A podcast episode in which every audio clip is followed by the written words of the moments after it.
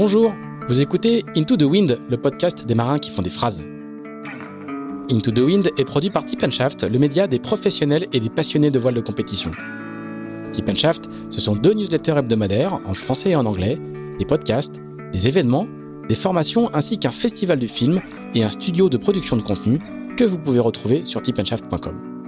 Je suis Pierre-Yves Lotrou et je vous souhaite la bienvenue dans ce nouvel épisode d'Into the Wind. Cet épisode d'Into the Wind vous est présenté par Plastimo. Chez Plastimo, la fidélité n'est pas un vain mot, et je ne dis pas ça seulement parce qu'ils ont été partenaires de mes projets quand j'étais coureur avant de devenir annonceur chez Tip. Chez Plastimo, la fidélité n'est pas un vain mot parce qu'ils accompagnent les marins de leur début en course jusqu'à la ligne d'arrivée du Vendée Globe.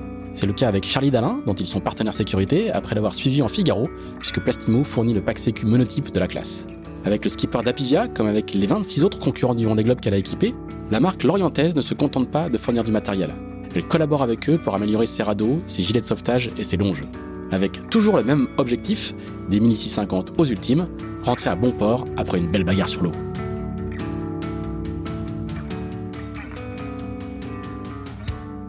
Salut Charlie Dalin. Salut Pierre-Yves. Eh ben, merci beaucoup de nous recevoir pour euh, ce nouvel épisode de d'Into the Wind. On est, on est très fiers de commencer la série. Je pense que ça va être une série des concurrents du Vendée Globe euh, euh, dans Into the Wind. On est dans une petite maison à Concarneau, pas très loin de la mer. Je ne vois pas très bien où on est, mais je crois qu'on n'est pas très très loin de la, pas très loin de la mer. à pied, à pied c'est tout près. À pied c'est tout près.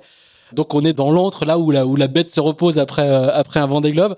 Alors moi j'ai une, une, inquiétude, je m'en ouvrais à toi juste avant qu'on commence, c'est qu'est-ce que tu n'as pas encore raconté après toutes les interviews que tu as données? Qu'est-ce que est-ce que tu as encore de la salive pour raconter les histoires? Donc je vais je vais m'efforcer de trouver les bonnes questions, surtout quand tu as déjà répondu 14 fois. Bah, n'hésite pas à dire que tu l'as déjà dit 14 euh, fois.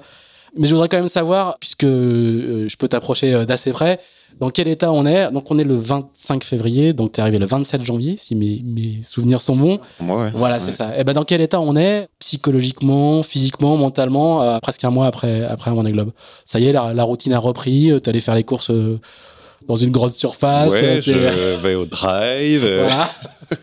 je passe une primeur. Ouais. Ouais, la, la compta, j'ai pas encore attaqué là. Ouais, ouais, je suis un peu en retard. Ça va.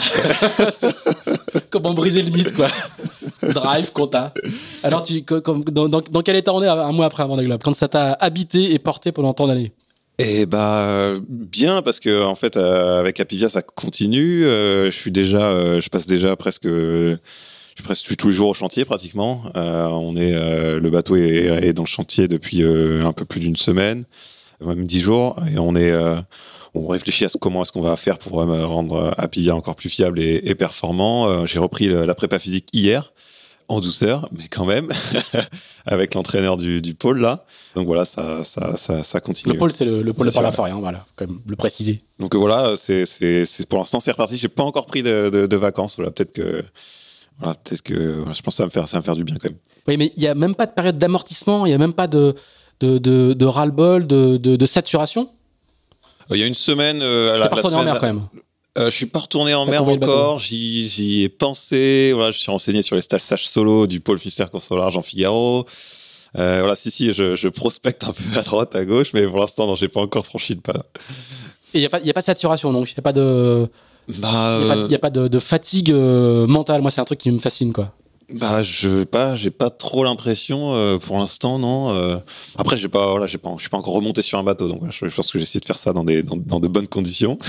je vais pas partir sur une dame de nuit où il fait 5 degrés tout de suite, je pense, mais, mais ouais, ouais voilà, je, autant, j'ai planifié un peu mon retour au sport, donc là c'était le bon moment.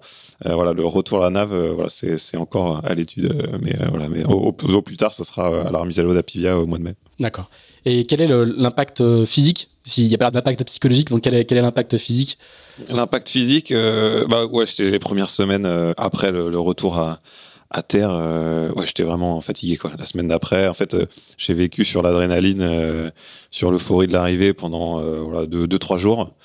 Et en fait, en milieu, en fin de tournée média parisienne, c'est m'est tombé dessus un peu comme, je sais pas comment dire, comme la foudre ou comme je sais pas quoi. J'étais, je vais raconter l'anecdote. Hein, je l'ai, on arrive chez France 24, donc avec mon attaché presse Marie Astrid, et là, gros coup de barre. J'ai dormi une heure sur un canapé de la, rédac ah avant qu'on fasse l'entretien. Le, euh, voilà, et, euh, et c'est, ça m'est retombé d'un coup là. J'ai commencé à fatiguer. Et voilà, puis après, voilà, j'ai eu une semaine où ouais, je pouvais pas faire grand chose. Et puis c'était pas, c'était pas un petit entretien en plus, je crois que c'était, c'était 10 bonnes minutes, hein, euh, Ouais. de France 24. Bon, j'ai retrouvé le, le- du poil de la bête après, mais voilà, le, le, le, le sommeil fractionné, je connais, mais, mais ouais, ouais, il y a eu, euh, voilà, et en fait, c'est vrai que le lendemain de l'arrivée, on enchaîne, mais de, de 6 heures, donc je fais la rentrée dans le chenal, euh, je me réveille après une heure et demie de sommeil, je fais ma deuxième entrée de chenal, donc avec le bateau cette fois, parce que j'ai fait la première en, en semi-rigide. On arrive au ponton, euh, on refait, je refais une, série d'interviews. Après, c'est l'heure des matinales. Ça enchaîne les matinales, euh, France 3, plateau France 3, là, là, ça, ça s'arrête pas. Et en fait, je me dis, mais attends, je, suis, en pleine forme, en fait. Facile, le Vendée Globe, quoi. Et je, je sentais vraiment pas la fatigue. Je savais qu'elle était là. Je savais pas quand elle allait me retomber dessus et elle est tombée. J'arrive euh, mercredi, soir, mercredi soir, mercredi soir, je crois. Et, euh, elle me retombe dessus, bah, le dimanche. Quand même, donc on tient presque 4 jours sur l'adrénaline. ouais, ouais, ouais, complètement, ouais. ouais C'était assez euh, euh, étonnant à vivre. Bon. Comment ça se passe la, la tournée média? Donc du coup, c'était un petit peu ce que je te disais au début. Est-ce que est-ce que c'est quelque chose d'assez agréable, c'est quelque chose d'assez grisant, ou est-ce que tu répètes quand même un petit peu toujours la même chose hein? On va le rappeler. Tu, tu parles à des médias généralistes. Tu as des temps de parole qui sont assez courts. Est-ce que c'est quand même assez euh, assez intéressant? Il faut faire le boulot pour le, le sponsor évidemment et pour tous les gens qui t'ont suivi. Mais est-ce que est-ce qu'il y a du plaisir quand même? Ouais, c'est euh, non, c'est voilà, on passe de, de rédac en rédac. euh, On est, on a été super bien accueillis à chaque fois parce que tout le monde a suivi le Vendée Globe. Ouais, c'est non, c'était un, c'était un, un moment sympa quoi. Je, je, je- je voyais que c'était pas la, la, je me rendais bien compte que c'était pas la vraie vie quoi, que ça allait être que, moment. temporaire. Ton boucher allait te faire une remarque. Mais non, non, c'était voilà. Après, c'était les formats étaient un peu différents, euh, les, les médias sont un peu différents, donc c'est toujours un peu voilà les, les temps de réponse sont un peu voilà. Quand c'est de la télé, c'est pas la même chose que, que la radio. On répond pas. Là. C'est les, les, les formats un peu différents, donc voilà. On, à chaque fois, c'est c'est un petit peu voilà. Il faut il faut s'adapter un peu aux, aux médias qu'on qu'on a en face. Voilà, c'est pas toujours les mêmes questions. Mais non, c'était c'était. euh, mais voilà, après, on, voilà, j'étais enfin, j'étais vraiment téléguidé. hein. Ouais. Je- je- Où est-ce qu'on va maintenant? Ok. tu montes dans la voiture Quand et tu, est-ce- tu voilà, découvres, tu dort, découvres qui. Quand est-ce qu'on mange T'as commandé le taxi, ok, bon bah très bien. Je passe pas où? Voilà, c'est un peu ça, ouais, ouais, ouais, euh, ouais, ouais. L'arrivée à Paris, c'était bizarre, quoi. Euh, l'arrivée à Paris en voiture, là, il, il faisait gris, tout le monde allait à 200 à l'heure. Je dis mais qu'est-ce que c'est que ce Tout le monde est masqué. euh, Ouais, avec les masques en plus. en plus, en avec les ouais. masques et tout. euh, on, on, on commence direct sur le Moscato, tu vois, pour bien se mettre en, tu vois, en, en jambe. Ah, le Moscato sur- hein, c'est dans l'émission de- d'RMC. hein, voilà, c'est c'est ça. hein. ça. Euh, Assez punchy. Voilà, assez punchy, donc direct tac dans le, dans le du sujet. Mais non, c'était un moment. Ce qui est ce qui est un peu particulier, c'est euh, moi il y a les retrouvailles avec euh, donc, avec la famille, avec euh, Perrine et ma compagne et, et Oscar. euh, et en fait que je vois deux fois une demi-heure euh, le lendemain de l'arrivée, quoi. Ah oui. Et le surlendemain, bah, bah, je reviens dans trois jours, quoi. Donc ça, c'était un peu, voilà, ça a été compliqué, je crois, pour mon fils, quoi, parce qu'il se demandait ce qui, ce qui se passait, quoi. Papa était rentré, mais il était déjà reparti. une demi-heure avec ta famille. t'es- ah, deux fois, reparti. deux fois une demi-heure, quoi. T'as même pas un j'ai dîner le faire, soir où tu peux. non, il y, a les- si. il y a il y a le plateau, quoi. bah, le lendemain soir, non, il était déjà, il, rentrait en, il rentrait avec ses grands-parents. euh, Il est petit, hein, il a- il petit, deux ans et demi. euh, Parce qu'il se couche tôt, il fait la sieste. après, quand je dis une demi-heure, c'est une demi-heure de moi opérationnel, parce que je pense que j'ai- avant, j'avais un créneau, je pense, d'une heure et demie. Je pense qu'il a fait une heure d'escalade sur moi euh, pendant que je dormais sur le canapé du Airbnb. Et puis j'ai pu profiter d'une demi-heure avant de repartir à l'interview suivante. Donc euh, ouais, c'était un, un peu particulier comme atterrissage. les, coulisses d'une arrivée de Vendée Globe, c'est pas forcément. Il n'y a pas que du glamour et que du. Il y a des trucs euh, hyper, hyper concrets. Alors, euh, on va pas refaire tout le Vendée Globe, évidemment, parce que ça prendrait beaucoup, beaucoup de temps, mais j'ai quand même quelques questions. On va apprendre à te connaître au fur et à mesure de, cet épisode, mais l'image qu'on décrit, qu'on raconte, tu me diras si c'est vrai ou pas, est, est d'un marin assez rationnel, évidemment ingénieur, qui a beaucoup travaillé, beaucoup anticipé. Je voudrais savoir ce qui, quand même, toi, t'a surpris dans, ce Vendée Globe. Qu'est-ce que tu n'avais pas prévu?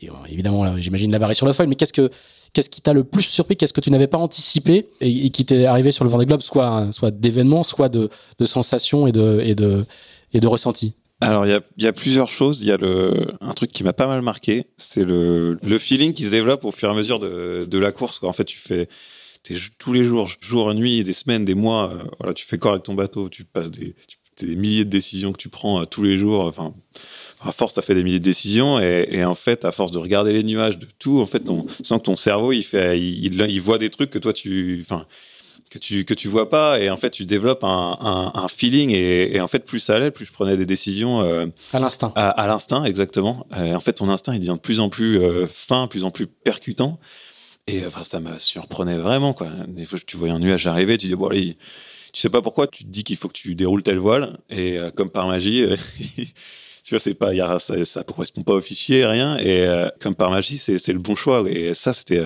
ça m'a vraiment marqué. Dans la remontée de l'Atlantique, là, ça faisait ça faisait déjà deux mois, plus de deux mois que, que j'étais en mer, et, et là, ça m'a, c'était vraiment surprenant, quoi, ce, ce, cet instinct qui devient, euh, en fait, tu, tu, tu, vois des trucs, mais tu les vois. Ton cerveau analyse ces, ces, centaines d'informations. Toi, t'as même pas, tu peux. Enfin, tu te détaches des datas. Hein, ouais, ouais, bateaux, quand même. Il y, a, il, y a, il y, a, beaucoup, il y a beaucoup, beaucoup de données avec bah, beaucoup d'indicateurs, beaucoup de mesures. Heures devant mon ordi tous les jours, hein, ah. malgré tout, mais mais là, euh, là, tu, tu as, as, toutes ces mesures, tous ces trucs, mais tu, tu sens le truc, quoi. Tu sais pas l'expliquer, quoi. Euh, et en fait, voilà, à force de, de répétition, de revivre des, des, scénarios, de revoir des, des, grains, des trucs, et bah, tu, ça, ça, ça c'était assez, assez fort comme, euh, comme. Et c'est pas un truc de com. Hein. J'en ai même parlé à un jour, j'avais Antoine Carras, mon directeur technique, au téléphone. Je dis, ah, c'est incroyable, quoi.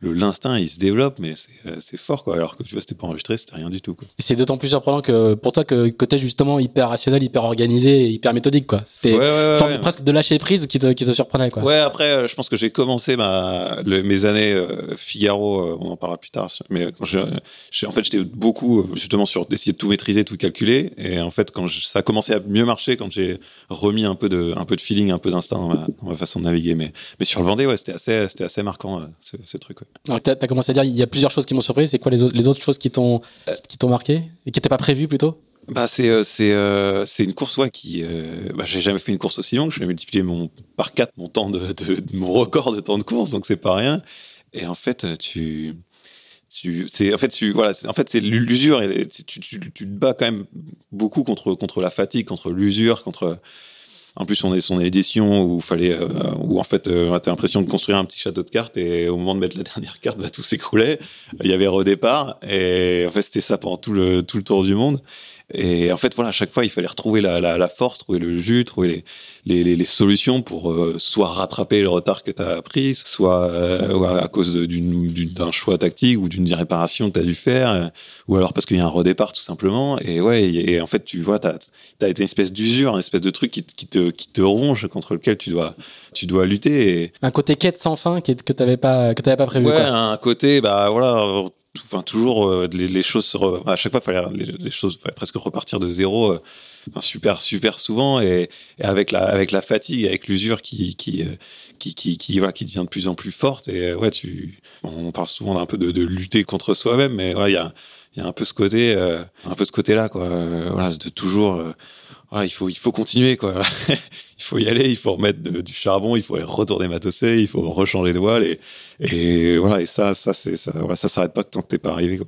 Il y a autre chose euh, qui t'a marqué, tu l'as un tout petit peu dit euh, à l'arrivée, c'est même tes premières paroles quand tu as interviewé que le bateau est pas encore euh, je pense que la grand voile est même pas affalée et tu dis que les émotions sont sont quand même très très très très très, fortes, ouais, beaucoup ouais. plus fortes. On sent que toi qui les maîtrises beaucoup, on sent que tu as, as, été parfois débordé, quoi. Oui, oui, c'est vrai que ouais, les émotions, ouais, c'est vraiment un générateur d'émotions fortes. Bah, je pense que c'est un peu, ouais, c'est lié à la, voilà, la fatigue aussi dans les zones dans lesquelles on navigue, euh, loin de tout, euh, voilà, des, des, des, des, conditions météo un peu engagées qu'on peut rencontrer, du froid, euh, voilà, tout ça, ça, voilà, tu, t'as un peu, voilà, c'est un peu un, ah, je vais faire une, une, mauvaise traduction, mais un espèce de grand vide de, de, d'émotions. Euh, voilà, c'est un peu l'ascenseur émotionnel. Euh, voilà, des fois, t'es, t'es super en forme, puis il y, a un truc qui se passe un peu pas trop pas comme prévu. Euh, t'as plus la forme, euh, t'as un petit coup de mou, et puis voilà, ça, ça oscille quand même vachement. Et c'est vrai que moi, qui est une de mes forces, c'est toujours l'impression d'avoir toujours être super stable dans, dans, mes humeurs, dans, dans, mes, dans mes émotions. Et voilà, c'est le Vendée a réussi à, m'atteindre un petit peu. à fissurer le, le, à fendre l'armure comme on dit. euh, et ça, les, les Yann Eliès ou les François Gavard avec qui tu as travaillé euh, pour préparer, ou les Pascal Biduré avec qui tu as préparé euh, le, le Vendée Globe, ils t'avaient pas dit que, non. que ça irait euh, aussi loin, aussi haut et aussi bas? Ouais, Ou peut-être qu'ils me l'ont dit, mais je l'ai pas, voilà, je l'ai peut-être pas en, entendu, pas ou parce que voilà, je, je, savais pas de quoi on, on parlait. Je sais, c'est, je, mais sûrement, sûrement qu'on a dû m'en parler, mais voilà, quand ça va vraiment être comme on, tant qu'on l'a pas vécu, c'est difficile de, de, se projeter, de savoir de quoi on parle mmh. vraiment. Quoi. Alors, est-ce qu'il y a sur, sur cette édition, est-ce qu'il y a des, euh, des moments clés où la course euh, bascule d'un côté ou de l'autre pour toi? Alors, j'imagine bien sûr la casse du foil, mais est-ce qu'il y a des moments météo, sportifs, tactiques où il y a vraiment euh, où la course euh, change de dimension pour toi? Bah oui, c'est vrai que la casse du foil, là, tout, tout, tout, tout se déroulait super bien j'ai 300 000 d'avance au cap de Bonne Espérance ou pas loin voilà, tout, voilà, ça va. Euh, le plan se déroule selon ce, qui, est prévu. se déroule nickel. et, euh, et après, voilà, ça, ça commence à, voilà, ça, l'Indien commence à être un peu, un peu, un peu compliqué. Voilà, je prends une première prune le lendemain du sauvetage de, de, de Kevin. Je suis la seule à la prendre. Je prends un peu de retard à ce moment-là. Après, on en prend une grosse avec Thomas. Cette fois, il y a Thomas et moi qui la prenons euh, après les, après les Kerguelen. Le surlendemain, euh, je suis dans une zone de molle. Euh, je prends un peu, un peu, un peu cher là pendant une journée. Tout le monde pensait que j'étais en train de bricoler, mais non, j'étais juste dans la, dans la molle, dans, enfin, une période de, dans une autre faible pour, euh, pour. essayer de t'en sortir, quoi. Pour, voilà, pour essayer d'avancer. Et, et après, qu'est-ce qui se passe? Bah, il y a, y a la casse de, enfin, la fameuse calebasse qui me tombe dessus là. Et ouais, en fait, ouais, c'est un peu, c'est sûr qu'il y a eu un avant après casse de voilà, après le perte de la perte de, cette cale de folle quoi c'est sûr que c'est pas la course a un peu changé de changé de, de, visage pour moi euh, en plus voilà avant euh, il y a eu voilà, pas mal de, d'abandon dans les, dans, les bateaux, dans les bateaux neufs. Donc, euh, on se retrouve avec Thomas. l'horizon se dégage, ouais. Bah, l'horizon, c'était. En termes de concurrents. Oui, en termes de concurrents. Thomas, il, il, était encore dans le coup, mais avec un foil euh, couper euh, le foil bâbord, qui était super important pour la remontée de l'Atlantique. Et, euh, et bah, moi, manque de bol, bah, c'est laquelle bâbord que, que, que, je perds. Donc voilà, on se retrouve un peu à égalité. À égalité sur, sur ce truc-là. Mais ouais, la course change un, change un peu. Quoi. Je sais plus si, voilà le côté gestion dans, que je pouvais avoir à, ce moment-là, en sachant que j'allais avoir un potentiel, un gros potentiel de vitesse important sur les autres en, en remontant de l'Atlantique, bah ça je pouvais mettre une croix dessus, ça allait même être pire. Et, euh, et, ouais, du coup, la course. Parce que nous, on comprend pas tout de suite, mais on, pense que quand tu répares, on pense que le foil, il est encore opérationnel. Euh... Ah bah non, non, non, c'est foil remonté euh, au maximum. En plus, je suis obligé de m'arrêter plusieurs fois parce que parce que voilà, la cale à un moment, elle se, elle se, elle se, elle se couche, donc je suis obligé de, de m'arrêter de nouveau pour essayer de la remettre. Donc à chaque fois, faut que je me pends à une drisse sur le flanc du bateau, je mets le bateau à la câble, je mets, je quille, je pendule la quille sous le vent pour le faire gîter à chaque fois, voilà, c'est des, des, dizaines de mille de, de perdus. Euh, je suis obligé de rajouter des haubans sur le foil euh, pour euh, bah, pour le tenir parce qu'il bouge, il Ce bouge. On voit grâce à une photo de l'armée chilienne. Ouais, c'est ça. Ça a été découvert à ce moment-là. Il y a eu plein de versions. Alors des fois, il y a des, des haubans qui partaient à certains angles. Des fois, je dis ah non, c'est pas bien. J'essaye un autre. Euh, des fois, il cassait quand les, le foil prenait des prenait des coups de, de reverse là, s'inversait. Et en fait, ça, c'était un peu un, en fait, c'était plus que ne pas pouvoir utiliser le foil, ça a été euh, un peu un, un boulet au pied que j'ai traîné jusqu'à l'arrivée, parce que même la dernière nuit. t'en euh... occupais tout le temps, en ah plus. c'était pas juste une avarie solutionnée une fois, c'est qu'après, il, faut, il, fallait, il a fallu gérer tout le temps. Même la dernière nuit, là, quand je suis en train de, de faire des, une série de jibe à la figariste le long de, le long de l'Espagne, euh, bah, j'ai mon roman, euh, un, un, un des bouts les plus importants qui maintient le foil, qui l'empêche de découper le puits, euh, l'arrière du puits, bah, il se casse. Et là, je dis, ah, mais jusqu'au bout, il va, m'emmerder. Il va m'embêter spoil, quoi. Et ouais, ouais, c'était pas juste, euh, voilà, une fois que c'était, en fait, j'ai dû vraiment m'occuper, euh, enfin, euh, voilà, je, passais mon temps à, à, regarder ce, à regarder ce truc. comme une fuite, quoi. Ouais, ouais, enfin, j'étais même, enfin, même un moment, un moment, j'ai l'impression que je casse un ruban, quoi. Je casse un ruban, et donc je commence à en faire un je devais être un peu fatigué à ce moment-là. J'en confectionne un, donc un peu mieux, voilà, un truc euh, qui épouse un peu mieux la forme du foil, parce que l'arrière est un peu tranchant. Donc voilà, je fais. Et donc je j'abats pour aller l'installer. En fait, je me rends compte que le haut banc qui était en place, en fait, il avait pas cassé quoi. juste, juste... Ouais, manque de lucidité. Ouais, manque de lucidité, de, c'était de fin de vie. Et, et ouais, ouais. En fait, j'ai passé mon temps à le scruter, à regarder, à aller voir ma tête dans le petit hublot qu'on avait dans le dans le puits pour euh, bah, pour voir si ça bougeait, si ça pas si ça bougeait pas trop. Euh, quand il n'y a pas, pas trop de vent, je redescendais sur Madrid pour, euh, pour voir l'état du, du, truc. Euh, ouais, ouais, c'était un, un, peu un, un, boulet euh, tout, tout le Vendée. Ouais. Comment tu encaisses ça euh, mentalement et psychologiquement? Le, ah bah, le moment où il y a la, où il y a la casse? Bah oui, c'était compliqué. Hein. Euh, en fait, je quand je me rends compte, ouais, bah, pour moi, c'est la course, c'est moi, c'est fini, quoi pour moi c'est fini et l'équipe se mobilise là ils se retrouvent tous au BE au BE euh, et, et, ils, trouvent une solution. Là quand je reçois ça je reçois un, donc un, PDF par, mail avec je sais pas combien de lignes un nombre d'étapes incroyable quoi. Rigolé les gars. Vous avez vu ce que j'ai comme outil à bord? Jamais c'est pas possible quoi. Je vais pas y arriver. J'en ai pour trois jours j'en sais rien mais au début, tu dis que tu, tu, vas pas y arriver, quoi. Et puis tu fais ligne par ligne, et, puis au final, tu, tu y arrives. Mais c'était vraiment limite, hein, parce que là, je crois que je, je, me mets à travailler. J'ai eu de la chance au niveau des conditions météo parce que en fait, euh, le, le vent mollit juste après que je perde la cale. Et en fait, j'ai une journée de, de, de, beau temps euh, avec une mer hein, qui se calme un sur peu. Sur les images, c'est assez c'est idéal. Ah bah ouais, il y a soleil, euh, soleil. 15 nœuds ou 15 ou 20 nœuds. Enfin, des super conditions quoi. Alors que j'aurais serais bien pu attendre une semaine avant d'avoir ces conditions là quoi. Et du coup, voilà, un petit, un petit peu de chance à, à ce niveau-là, je peux intervenir tout de suite et, et faire cette, faire cette cale quoi. Et voilà, avec ces, des morceaux de carbone qu'on avait, je coupe des plaques de 5 mm d'épaisseur de carbone, euh, donc c'est pas facile à couper, quoi. Ça commence à être assez épais. Mais quand tu te lances là-dedans, et... c'est quoi le ressort? C'est de dire bon, il faut que je termine, ou euh, je veux quand même réussir à être compétitif, ou il euh, y a la pression de l'équipe parce que je leur dois ça? C'est quoi le, le, le, ressort qui fait que tu te dis bah ça y est, tout est fichu, ah bon bah je m'y colle? Bah parce que voilà, tu sens que. Bah, faut déjà t'es loin, il faut ramener le bateau déjà. ouais ouais, t'es loin. T'es le bout du monde. Ouais, ouais, j'étais, euh, j'étais pas encore. Au... Où est-ce que j'étais? Si, je venais de, de, de, on venait de passer la petite zone qui de, des glaces où ça, enfin, ça remonte au sud de l'Australie. Ouais. Je crois que je suis à cet endroit-là. Et, euh, et qu'est-ce qui, qu'est-ce que je te, bah, en fait, tu, tu te, regroupes quoi. Tu te, y vas. Bah, ok, bah, on y va, on y va. Il y a des outils, il y a tout. L'équipe y croit. On va y aller quoi. Euh, de, la meuleuse, j'en ai déjà fait. De la strat, enfin des, collages, des colles époxy, je connais.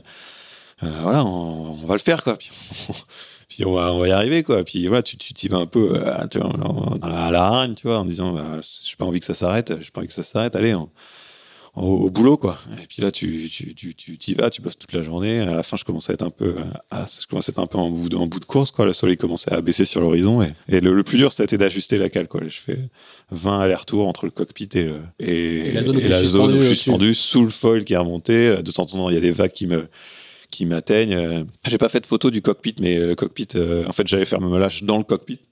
Et en fait, je passe, euh, je sais pas, une semaine avec du. En fait, le, il, est, il est noir de noir carbone. De carbone. Voilà, il y, en a partout, il y en a sous, le, sous la casquette, il y, en a, il y en a partout. Quoi. Le bateau, il est recouvert, l'intérieur du, du, cockpit est recouvert de, de, de carbone. Parce qu'on va rappeler que c'est tout fermé hein, chez toi. Ouais, ouais, il est tout fermé. quoi. Euh, Peut-être le seul moment de la course où tu regrettes qu'il soit entièrement couvert et, et, mais, et pas ouvrable. Ouais, visuellement, ça rendait pas. J'ai pas envoyé de photo du, du truc, mais, mais ouais, le bateau, il est euh, recouvert de, de, poussière de carbone, le cockpit. Il y en a partout. Quoi. Ça, je me rends pas compte quand je le fais. quoi. En fait, t'es tellement dans le truc, dans ton truc, dans ton ajustement, euh, tes allers-retours. Et en fait, c'est vraiment en repartant que, que, je me rends compte que bah il y en a partout. Ouais. Puis euh, non, mais euh, puis il y en a, t'en, t'en as, t'en as sur la peau, sur les mains. Enfin, c'est, euh, t'as mis des gants, j'imagine, mais ouais, tu t'es protégé, mais c'est, c'est une, c'est une sale poussière quand même. Ouais, c'est une sale poussière.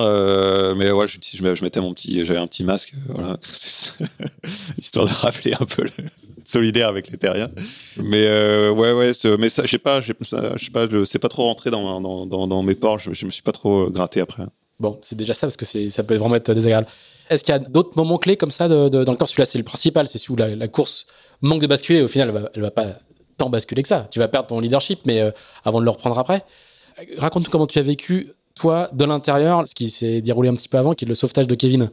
Quel, oui. quel, quel impact ça a pour vous? On, on, a, on, imagine bien, on a vu, on a eu des témoignages, mais raconte-nous comment toi tu l'as vécu ce. Alors parce, moi... parce que t'es loin devant, on ouais, te demande ouais. pas de faire demi-tour, il y a plein de gens autour. Oui, oui, moi je suis trop loin devant faudrait que je fasse du prêt. Enfin, je mettrais, je sais pas, deux jours à, à, à atteindre Donc la il a, zone. Il a trois coureurs euh, oui, sur il y a, 50 000 autour. Ouais. Et ben en fait, voilà, j'apprends la nouvelle euh, par par l'équipe. Bah déjà, ouais, t'es un peu, on dit qu'il est dans le radeau et tout. T'es un peu, euh, t'es un peu secoué. Donc t'appelles pour avoir un peu plus d'infos, quoi. Et donc moi, euh, voilà, tout était, enfin, j'allais passer, euh, j'étais à quelques heures de rentrer dans l'Indien. Donc voilà, tout était prévu.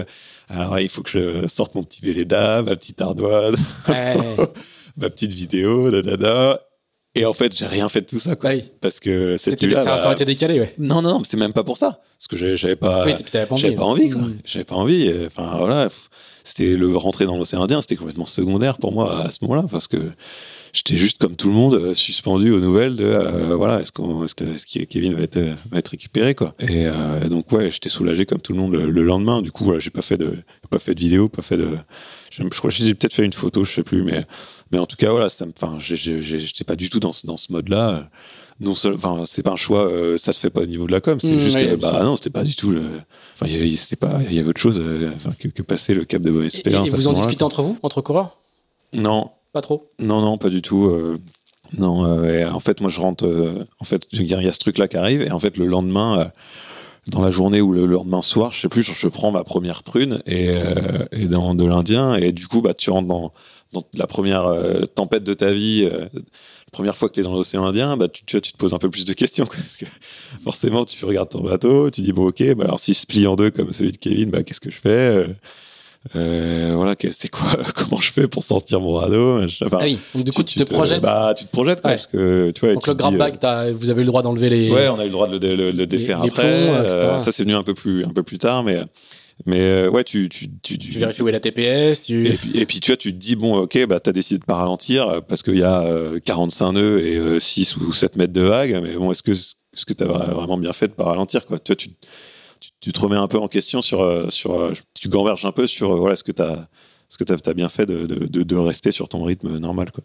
Les images que tu envoies, alors je sais pas si c'est la première ou la deuxième depth dont on parle, mais les images que tu envoies euh, filmées de l'intérieur, elles sont assez impressionnantes. Hein. Il fait vraiment très très noir. Ouais. Et il y a beaucoup beaucoup de vent et on a juste un tout petit point de vue quoi. Hein. Ouais, ça je pense que c'est pas la deuxième. J'ai envoyé là à chaque fois sur les deux je crois, mais, mais du coup je sais pas laquelle que tu parles, mais ouais ouais, tu bah oui, oui, il y a de l'eau, euh, voilà, il y a de l'eau sur le pont euh, partout. T'as pas beaucoup de toile sur la, deuxième grosse que je prends. je, je suis obligé de rouler le tourmentin parce qu'il y a pas, parce qu'il y a trop de vent, quoi. Enfin, je suis au vent de travers. En fait, je peux pas faire autre chose que du vent de travers. Et voilà, je suis sous trois riz à la limite. Même trois riz, c'est déjà à moitié, euh, c'est presque trop. Euh, ouais, c'était un peu, la, deuxième était assez, était assez, la, assez engagée. Alors, je voudrais qu'on parle de, de, l'arrivée maintenant et du, et du final. comme je t'ai dit, on va pas tout faire hein, parce qu'il y, y, aurait beaucoup à raconter, puis tu as déjà beaucoup de, de matériaux. Est-ce que tu peux nous expliquer un petit peu comment tu vis les dernières heures En fait, le moment où tu penses que tu peux encore gagner euh, et le moment où tu comprends. Ah, c'est pire que ça. C'est qu'à un moment, je pense que c'est bon, quoi. Ouais, voilà, c'est ça. Donc, euh, alors, tu, tu, tu, choisis, euh, tu choisis de partir à la côte, le long, de, le, long de, du Cap Finistère, tandis que Yannick lui part, oui, part au nord. Ouais. Est-ce que tu peux bah, nous, nous retracer un peu ces, ces, ces heures-là? Bah, moi, je suis un petit peu en, en, avance du coup euh, sur la distance au but par rapport à, à, à lui. Euh, la, la, situation fait que voilà, le, bah, encore une fois, ça revient un peu par derrière avec une nouvelle dep qui arrive. Moi, en fait, quand euh, en fait, je, je, je, décide de faire cette, cette route parce que déjà, enfin, j'étais un petit peu décalé dans l'est et aussi je voulais bénéficier de l'accélération du, du, Cap Finistère et de la et de et de la rotation, enfin, et la, courbure du vent à, à, ce niveau-là, voilà.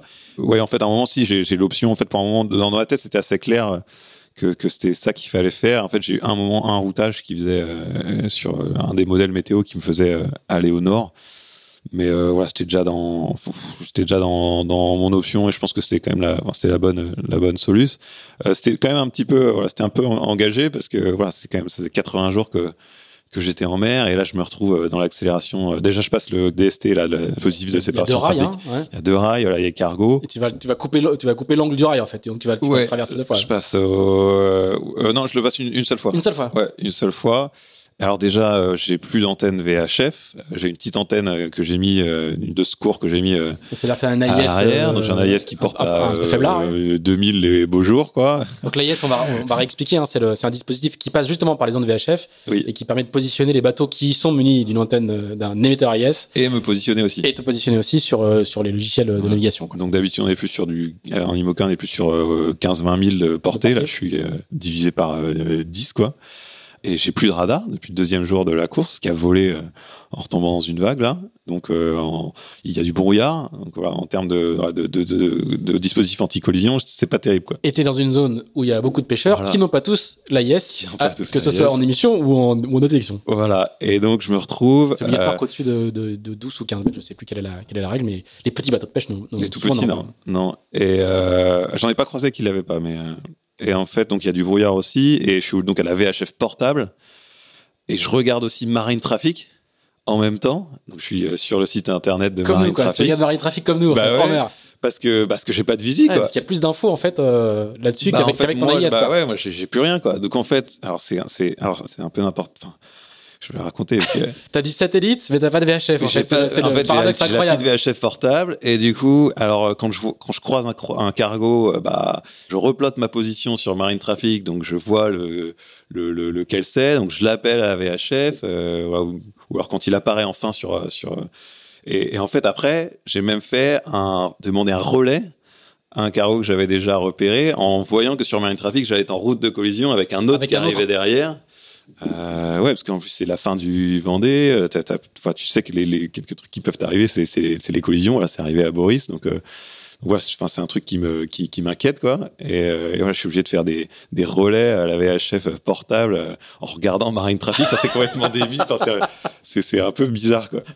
Et, euh, et, donc euh, voilà, je passe cette zone. Euh, après, j'arrive dans l'accélération du Cap Finistère. Euh, Je prends pas mal de vent et là, c'est engagé quoi. C'est engagé là d'enchaîner les jibes, euh, les empannages. euh, après 80 jours là, dans l'accélération.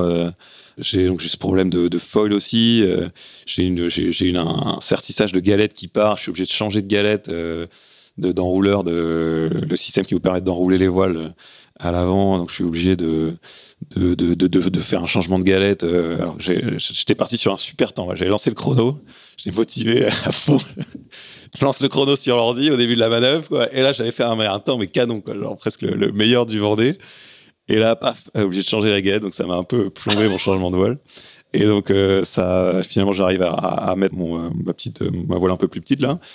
Et euh, donc, je gère les empanages, tac, et, et enfin, je repars vers le, le, le le- vers l'arrivée. Au début, je suis route directe vers les sables, parfait, comme prévu, comme les routages. Et en fait, au bout d'un moment, euh, bah, je prends, euh, Donc là, t'y crois. Là, là, là, bah tu penses non, que c'est. je, vois, je suis en, bah, je suis, ouais, ouais, si, si, euh, si. En fait, j'y crois quand je vois que ça croise bien avec avec avec Louis. Et, Louis que- Burton, hein, qui, oui, lui, Burton. est, est deuxième. et en fait, non, avant ça, je suis assez inquiet parce qu'en fait, j'ai le vent est, est un petit peu plus euh, sud, un peu plus gauche quoi que que, prévu. Et du coup, euh, au lieu de faire route vers les sables, et ben, je fais route vers euh, Belle-Île quoi. Donc euh, voilà, je je vois que je vais faire du du tribord, donc. Donc je sais que je vais perdre un peu de temps par rapport à ce qui était prévu. Du coup, je sais que ça veut dire que c'est mieux un peu mieux pour pour lui aussi. Donc je dis est-ce que ça va croiser, est-ce que ça va bien croiser et tout? Et en fait, quand je vois que ça va le faire, et ben en fait pour moi c'est bon quoi. Pour moi c'est bon parce que pour moi Yannick il est loin. Et pour moi, il, il- en fait, je l'avais un peu euh, mis, mis de côté parce que. En gros, entre le contrôle et le routage, t'as choisi le routage. Je, je schématise, quoi. Euh, et et après- Ah non, mais de toute façon, en fait, moi, si, je- si je partais nord, de toute façon, j'étais derrière Louis. Ouais, d'accord. Mais, mais du coup, tu t'en occupes pas du tout. Tu le routes pas, toi. Louis Non, euh, pas lui. Euh, Non, non, Yannick. ah non, Yannick, pour moi, il- en fait, je l'avais complètement. Presque occulté, quoi. Ouais, je l'avais occulté, quoi. Pour moi, il était loin. Et enfin, je l'avais. Ouais, je l'avais. C'est sûrement. euh, Enfin, je sais pas si c'est une erreur, mais en tout cas, voilà, pour moi, c'était loin, enfin, suffisamment loin pour qu'il soit pas, que ce soit pas un, un problème, quoi. D'accord.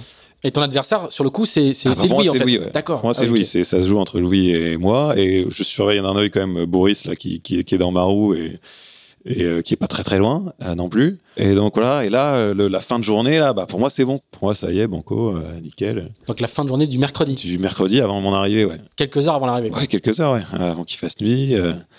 Euh, Ouais, je me dis que c'est bon, quoi. Je me dis que ça y est, enfin, je vais, je vais le gagner, quoi. Incroyable, quoi. Cette histoire de folle et tout. euh. Et en fait, je crois que c'est au moment où euh, Yannick il rentre dans la zone un peu plus mise à jour un peu plus régulièrement, euh, parce que j'ai aussi la carte du site du Vendée Globe qui est ouverte, parce qu'elle est plus précise que, que ce qu'on a dans les pots, enfin en ouais. voilà. Et du coup, et là, je me rends compte que des 1, il va vite, a, il fait des, des pointages à 20, 21, ou enfin, qui va vite, quoi. Et euh, plus important ou pire euh, pour moi, euh, c'est euh, c'est que je vois qu'il est en route directe, en route directe. ouais. qu'il va pas faire d'empannage, quoi. Et là, je me, ouais, et là, je, fais, je, me, je me rends compte que ça va être un peu compliqué, quoi. Et nous, euh, on a fait plusieurs, plusieurs épisodes pendant, pendant le Vendée Globe. On avait interrogé euh, plusieurs euh, membres des équipes. Tout le monde disait non, non, personne ne s'occupe des compensations. On verra à l'arrivée. Les coureurs n'ont pas ça en tête. Toi, t'avais pas, t'avais pas les calculs, t'avais pas, t'avais pas les. Bah. C'était quelque chose que t'avais en tête ou pas? Ouais, mais plutôt. Plutôt dans la remontée de l'Atlantique où euh, bah, tu, tu préfères euh, plutôt euh, être dans le paquet, enfin d'être- plutôt à, à côté de Louis qu'à côté d'un mec qui est compensé. Quoi. Ouais. Parce que voilà, parce que tu sais que là, tu as juste à fermer, terminer une seconde devant. Alors que voilà, si tu es, si t'es plutôt dans le paquet, euh, dans, les options d'un d'un coureur compensé, bah, tu sais que bah, euh, enfin, il, faut, il faut vraiment, vraiment lui mettre beaucoup de distance pour rattraper le truc. Donc, euh, c'est quand même dans, dans vos esprits, quoi. oui, moi j'ai, enfin, j'en ai pris compte dans certains choix, hein, mais, mais plutôt quoi. À ce moment-là, j'y, enfin, pensais, j'y pensais moins quoi. Et, et, euh, à partir de quel moment tu comprends que, que vraiment c'est plié pour la victoire? Ah, je crois que, euh, je crois que je jette un œil. Bah ouais, je, je, je crois que j'en, parle à l'équipe. Je crois que je pose la question. euh, alors, et là je vois que ça, Il n'y a pas de réponse immédiate. Bah, euh. Ouais, tu vois. Et... Mais ouais, du coup, c'était un peu l'arrivée était un peu particulière parce que ouais, j'arrive, euh, voilà, ouais. j'arrive devant, euh, mais euh, ça a l'air compliqué. euh, ouais, du coup, l'arrivée dans ma tête, elle est un peu, euh, elle est un Elle peu. est pas tranché, quoi. Bah, tu vois, t'es. Bon, il y a quand même le soulagement d'arriver, oui, la joie d'arriver, mais final- en même temps. Au final, t'arrives à en profiter, quoi. Mais, euh, mais, mais le moment où je franchis la ligne d'arrivée, bah, sais pas sur quel pied danser, quoi. bah, enfin, je, ouais, je, je me disais que, c'est- ouais, je, je, je sens- je commence à me dire que ça, tu vois. Ah, Et tu sais pas encore, quand tu franchis la ligne, tu sais pas encore Bah, quelle est ta situation. Je sens que ça, ça a pas l'air super euh, bien engagé et du coup, tu, tu vois, tu, je vis pas un, fran- un franchissement de ligne comme, euh, enfin, c'est pas, un- c'est pas une, je l'ai pas vécu comme une libération, quoi. Parce que voilà, il y avait ce truc-là et et que ça avait l'air compliqué, que c'était vraiment pas gagné du tout, voire que je commençais à me dire que ça allait pas le faire. Et ouais, c'était du coup, c'était un peu, c'est un peu étrange comme, comme, comme sensation. Quoi. Et à partir de quel moment, toi, tu, tu admets que ça y est, cette fois, le, le- Je, je veux pas remuer le couteau dans la plaie, hein, c'est pour comprendre. je suis désolé, je me perçois que je, je- peut-être je, re- je remue le couteau dans la plaie, mais l'idée, c'est de comprendre à quel, à quel moment, toi, tu, tu admets qu'en fait, euh, effectivement. Bah voilà, en sondant un peu l'équipe euh, qui avait fait des, des routages ou les gens que que je croise là de mon entourage proche, je vois qu'on suivi un peu le truc. euh, je vois que ouais, Mm. que je mets, ouais, je mets, je comprends assez vite euh, que bah, que c'est que c'est que c'est mort quoi. Alors, com- com- comment tu. Du, du coup, comment tu gères cette situation exceptionnelle et, et- et- et pleine de paradoxes? Alors, je, vais te- je vais te dire, moi, de, de quelle manière nous, on l'a vu à l'extérieur. C'est-à-dire que. Il y a eu, bien sûr, il y a eu la sortie de Damien Seguin avant euh, qui, qui Ouais, disait moi, que, pas vu ce truc. Non, j'imagine bien, mais qui, du coup, euh, a- ça a pesé un petit peu sur le, sur le début de polémique. Je mets plein de guillemets Oui. parce que Oui. j'ai pas l'impression que ça ait duré très très longtemps. Et surtout, euh, Yannick et toi, vous l'avez enterré euh, de manière, je sais pas si c'était préparé ou pas, mais de manière absolument tranquille et sereine en vous croisant sur le ponton Mhm. où lui, euh, toi, tout de suite, tu dis, mais il n'y a pas de polémique. Les, les- les- les compensations, euh, les réparations, euh, elles sont là pour ça. Et tu dis même, je crois, dans une interview, tu dis, mais si ça m'était arrivé, j'aurais été content qu'on vienne me chercher. Et, euh, Bah, donc ça, tu, ouais. tu l'évacues tout de suite, très très vite. Bah, en fait, j'ai envie de dire, t'i- t'imagines si un jour il y a un ski- on commence à, à se dire, est-ce qu'il faut, faut que j'aille me dérouter, est-ce que ça va me coûter ma course? Voilà, c'est la fin du, c'est la fin de la course au large quoi. Enfin, Ouais. Mais, mais, mais comment toi t'arrives tout, te- tout de suite comment, comment tu gères en fait hein, le, le- on imagine qu'il y a un peu d'amertume quand même un peu de un peu, un peu de déception Ah bah Et oui, comment- oui, et quand comment- je vois- En fait, le- la- l'amertume, je l'ai senti quand je vois Yannick soulever le trophée. quoi. Ouais. Ça, ça, ça, ça m'a. Ça, ça- Autant jusqu'avant, ça allait. euh, Enfin voilà, j'étais quand même super euh, content de, heureux de terminer ce Vendée Globe, de franchir la ligne d'arrivée en tête. Euh, après tout ce qui m'est arrivé en plus, euh, avec cette histoire de folle, ce qui était un peu inespéré. Donc voilà, c'était quand même. Euh, enfin, c'était un vrai, c'est un vrai bonheur. quoi. C'était pas juste un bonheur de, de, de, de com, quoi. Euh, donc j'étais vraiment heureux de, de, de, de ça, de, de retrouver tout le monde, euh, dans- de finir ce Vendée Globe, de le boucler. Et donc toi, je suis un peu, dé, voilà, un peu détaché de, de, de tout ça. Et, et un peu plus tard, là, quand euh, ouais, Yannick soulève le trophée, là, ça m'a un peu, euh, parce que je l'avais, ouais, je me rappelle très bien, je l'avais, je l'avais regardé, je l'avais fixé en descendant le ponton. mais euh, tu l'avais pas embrassé Ah non, je l'avais pas. alors que lui l'a embrassé Oui. c'est ça tous ces jouets là Ah ouais, c'est sûr.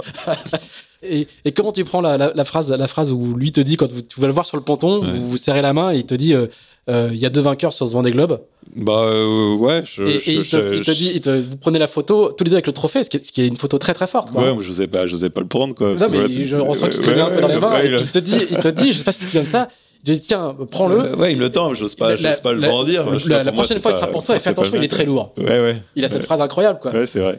Mais ouais, c'est vrai que c'était euh, ouais, c'était des, des mots, des, beaux mots de, de, Yannick, quoi, là. Euh, voilà, il a fait une super, il a fait une super course. Voilà, il a eu plein d'avance euh, en remontée, une belle, une super bagarre. euh, voilà, après, après, voilà, forcément, je suis je suis, forcément, ça a été difficile de, le voir soulever, mais après, ça va, ça remet pas du tout en, cause les, les, compensations, bien sûr, quoi. Donc, comme, comme j'ai déjà dit de, no- de nombreuses fois, mais. Bon, t'as vu, je t'ai posé la question qu'à la fin, parce que sinon, normalement, Ouais. tout le monde t'a posé la question tout le temps en premier. Moi, j'ai attendu euh, 40 minutes. j'ai fait un effort. c'est vrai. Mais oui, oui, c'est sûr que c'était, euh, voilà, c'était. euh, Mais voilà, après, c'est. euh, Après, voilà, je suis, moi, je suis, moi, je ne regrette rien. J'ai fait, je suis content de, de ma course. Je suis content de, de, choix techniques sur le, sur le bateau, du travail de, l'équipe, de, de, mes trajectoires. Donc voilà, j'ai pas de regrets. Alors, dernière question sur ce, sur ce Vendée Globe avant, avant qu'on reparte un peu plus loin en arrière. Il y a eu beaucoup de discussions, bien évidemment, sur les, les, les nouveaux foilers et sur Oui. leur euh, capacité, ou plutôt leur incapacité à faire une différence euh, euh, plus marquée.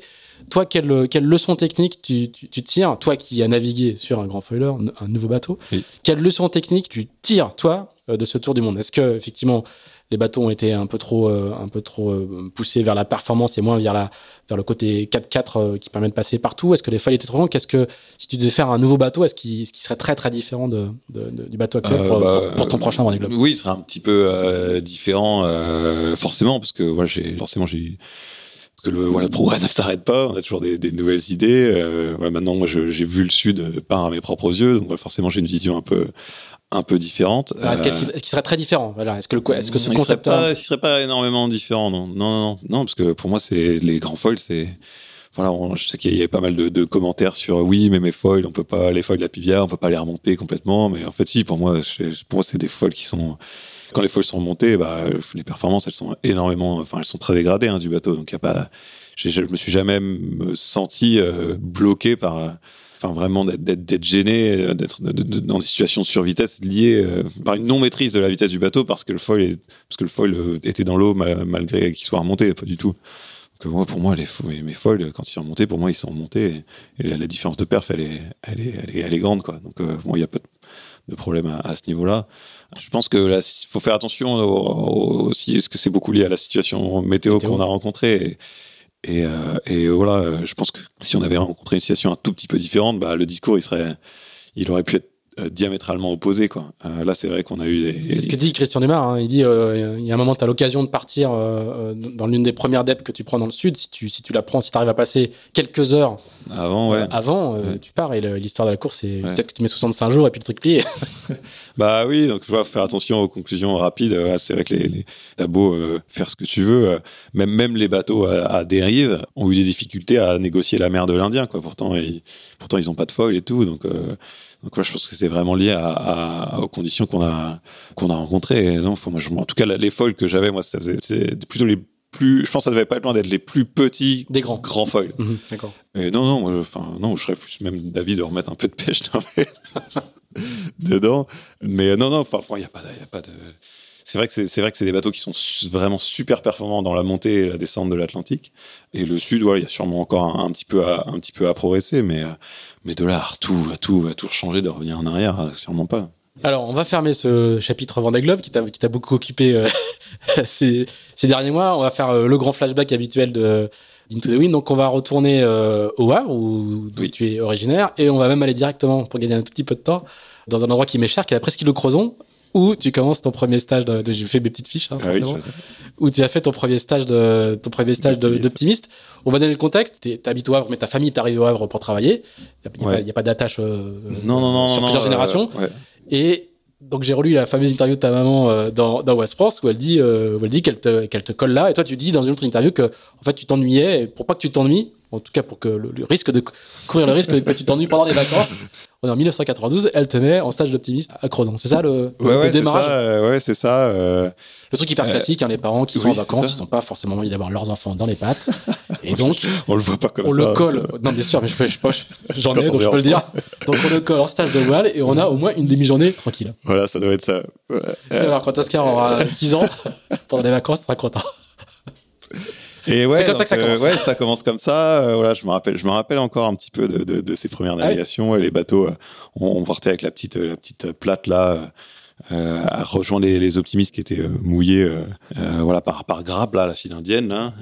voilà on passait de on nous déposait notre safran deux par bateau, le safran, le, la, dérive, la voile. Je sais même pas si on avait de l'ivard à ce moment-là, si, si possible. Je me rappelle une fois, je m'échoue, euh, on s'échoue avec mon, mon, co, mon, mon coéquipier. Je pense qu'il a pas, il a pas vécu le, la même chose que toi. Le même plaisir que moi. je me rappelle, il, il, se prend un, genre, un moment en empanne, il se prend la baume dans la, un empage qui est pas du tout contrôlé. Je pense qu'il se prend la baume dans la tête. Euh, ouais, il sentait qu'il était un peu plus dans le dur que moi. Mais euh, ouais, c'était des bons moments. Euh, et, euh, et, quand euh, quand je rentre au j'en fais dans les sur les bassins, quoi, bassin Vauban, bassin du commerce. Et le, le, Mais il y, a, il y a un déclic quoi quand même. Cet été-là, bah ouais, ouais, ouais, ouais. en fait, je passais, j'étais souvent, j'étais souvent à la plage du Havre, euh, voilà. Je... En rentrant, ta mère, elle te colle à l'école de voile, quoi. Ouais, j'étais, j'étais vraiment passionné. Enfin, là, j'étais passionné par, enfin, j'aimais, j'aimais, j'aimais de l'eau, quoi. J'aimais l'eau, j'aimais, euh, je pouvais passer des heures à regarder la marée monter et descendre, faire des châteaux de sable, enfin comme tous les enfants, quoi. Et donc la, la, mer, c'est déjà mon, mon truc, et en fait, ça s'est un peu transformé, matérialisé par, par le bateau. Quoi. Comment, comment ça se convertit euh, en, en, compétition? À, quel moment ça arrive Alors, je, je, démarre assez tard au final la compète. Euh, en fait, je, je passe assez très tôt euh, en 420 parce que l'optimiste, je crois que ça allait pas très vite et que voilà, il y a eu une seule voile et, et tout. Euh, du coup, je crois que le 420, je dois commencer en cinquième, donc j'ai genre 12 ans, en école de sport. Et donc, je fais trois ans d'école de sport, donc 5, 4, 5e, 4e, 3e. Et en fait, je commence la compète que euh, en seconde. Mon club de voile euh, SNPH à l'époque, qui s'appelle CNPH maintenant, euh, me prête un, me met à disposition un 420 de régate euh, avec mon équipier de l'époque, Thomas, Thomas Aubert. Et, donc, on commence les, les régates de, ligue. D'ailleurs, il y, a, y, a, pas mal de gens hein, que, qui, qui, étaient sur que je côtoyais, euh, qui, qui, enfin, qui, sont encore dans le milieu que je côtoyais à l'époque. Il y a les frères Rouanet qui venaient s'entraîner euh, au, au, Havre. Euh, souvent, on allait faire des stages à Ouistreham où je retrouvais euh, Fabien euh, Delay qui faisait du 400 là-bas. Sur les régates de les nationaux ou les championnats de France, bah, j'ai croisé, enfin, Antoine, Antoine Caraz, mon directeur technique, quand on faisait, il est un petit peu plus âgé que moi, donc, donc lui, quand je suis arrivé en compète, lui, c'était sa dernière année.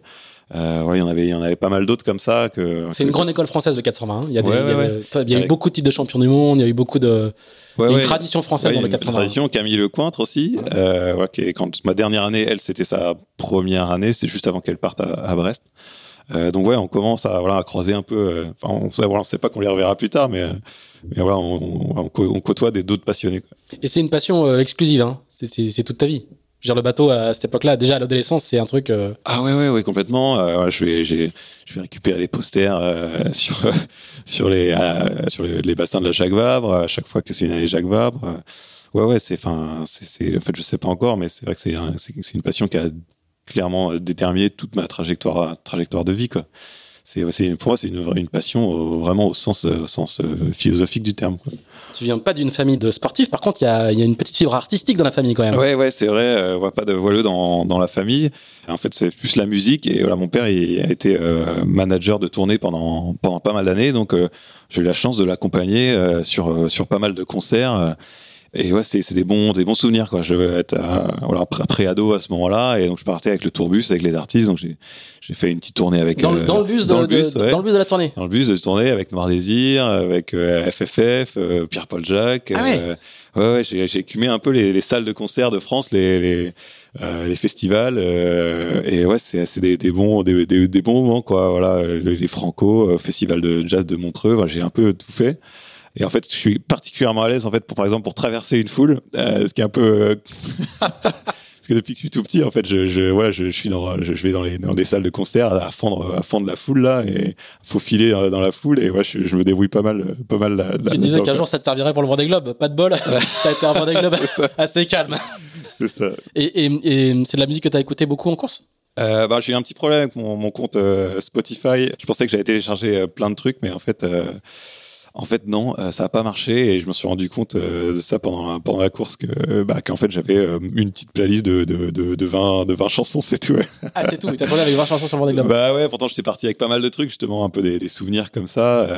et bah non, j'ai pas pu les, j'ai pas pu les, les écouter. Ouais. Et tu pouvais pas les charger avec, il y avait pas assez de connexion internet pour les. Ouais, charger? non, ouais, je pense que ouais, ça aurait fait cher le, ça aurait fait cher le titre. Alors, ce n'est pas dans le monde de la musique que tu vas faire tes études supérieures, mais bien dans le monde maritime et ensuite l'architecture navale. Ouais.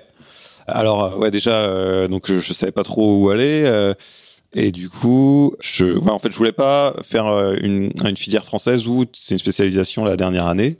Et du coup, on parle de l'architecture navale. Hein. et du coup, je vais voir euh, Marc Lombard. Alors, je, je, crois que je suis en première. En, en France, en fait, il n'y a pas d'école d'architecture navale. C'est il faut d'abord faire architecte, en... et ouais. ensuite on devient un, un spécialiste. Ou alors il y a quelques écoles d'ingénieurs. Ouais. Euh, oui. Très spécialisées. Ouais, faut faire, euh... ouais. Et, euh, INSA et après il y a faire des années euh, ou des écoles militaires enfin qui, font, qui dessinent plutôt des bateaux gris où on peut derrière faire un peu de un peu de bateaux blancs exactement et du coup euh, bah je voilà je j'ai envie de j'ai besoin de renseignements et du coup je vais passer une journée euh, chez Marc Lombard. Je sais plus trop comment ça s'organise mais je suis en première donc je fais un, un aller-retour en train euh, à La Rochelle. en, à La Rochelle euh, en début de ma début de première je crois. C'était en septembre donc je dois avoir je sais pas quel âge j'en ai en première mais alors 10, 16 ou 17 ans Et, euh, et donc il m'accueille, super accueil. Je passe la journée chez lui. Euh, C'est à l'époque où il, il était sur les. Je crois qu'il avait, euh, il avait Bon Duel et, et Seal, je Seal, crois, qui était, de Bilou et de, qui de Cam. soit déjà dessiné, soit en cours de dessin. Il y avait Catherine Chabot, qui avait son bateau dessiné par lui. Enfin, c'est en plein. Il était aussi sur les Ormas beaucoup. Et, et donc, euh, il, me- il me reçoit et, euh, et il me dit Bah écoute, pour moi, le meilleur endroit, c'est c'est ça. Quoi. Donc, je, je passe la journée là-bas et, et je repars avec, euh, avec, son, avec son, un contact à l'université de Southampton. Et, euh, Alors là, il faut juste préciser. Nous, on a, on a fait un Ouais. article dans, dans Petit Match, donc on, Oui. on connaît bien, mais euh, le, le fameux, la fameuse école de Southampton que beaucoup d'architectes français ont fait, c'est pas celle-là. Ça, c'est ce que, ce que, Alors ce que- oui, il y en a tu deux. parles. Voilà, il y en a deux. Voilà. Et d'ailleurs, je, m'en- en soi, je me rends compte super tard qu'il y en a deux. en fait, je- au, au dernier championnat de France Espoir que je fais à Martigues, je discute avec euh, Antoine Cardin, qui est, un- qui est architecte naval maintenant, et on discute, on discute, et euh, de ah ouais, tu vas à Southampton, ah super, ah et puis t'as vu, on fait une maquette la première année, j'ai une maquette, tu parles? J'ai vu, j'ai tout lu dans tous les sens, euh, j'ai vu nulle part qu'on faisait une maquette. quoi. Et en fait, on se rend compte qu'on n'allait pas au même endroit. Voilà. Toi, tu vas à l'université de Southampton Ouais. et lui, il va lui, au euh, Southampton Institute. Voilà, Voilà. qui s'appelle Solent University maintenant. Voilà. Euh, D'où sont sortis, euh, alors Thomas, je sais pas, mais en tout cas, euh, par exemple, VPLP euh, et Vincent Loriot Il y en a Prévost, beaucoup, beaucoup, euh, ouais. énormément, énormément d'architectes sont sortis de là. ouais, Enfin, mais toi, ça. tu vas faire l'université. Johan Richaume était là-bas. euh, Enfin, il y en a, il y en a- il y en a. Et du coup, voilà, je, vais- je vais à un autre endroit. Mais euh, voilà, enfin, super, super expérience. Mais avant ça, euh, en fait, euh, je suis pas très bon en anglais. Et donc, euh, là, je, donc, je suis en fin de lycée. Donc, j'ai mon bac, euh, beaucoup grâce aux matières scientifiques et au sport. et du coup, et en fait, voilà, je, je suis conscient que mon niveau d'anglais, il, il est pas, il est un peu, il est un peu limite. Du coup, je pars avec ma, ma tante. Enfin, pas ma tante euh, familiale, avec une tante, euh, avec Ah, une tante quoi. igloo. quoi. Ouais, tante igloo, ouais. Une Quechua, deux secondes.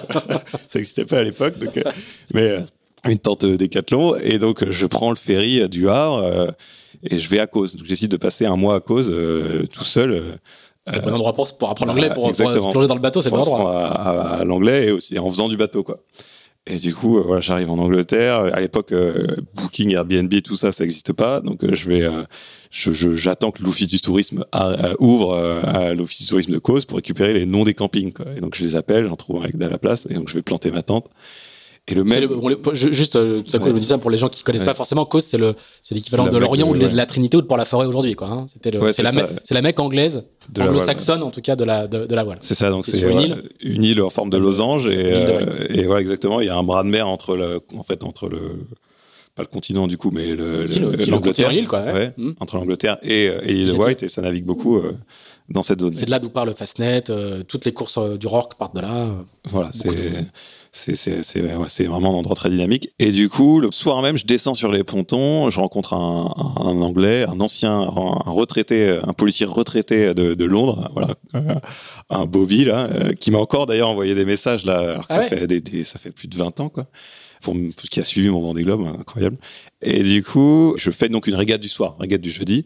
On échange nos numéros parce que ça se passe bien, même si je comprends pas trop ce qui, ce qui se passe euh, en termes de, de- J'arrive à voilà les, les winch et tout, je comprends, mais euh, bref. Et, en fait, je reçois, j'ai un message de lui le lendemain et il me dit, Hein, je comprends qu'il y a quelqu'un qui est malade et que euh, il faut que je sois à telle heure au port.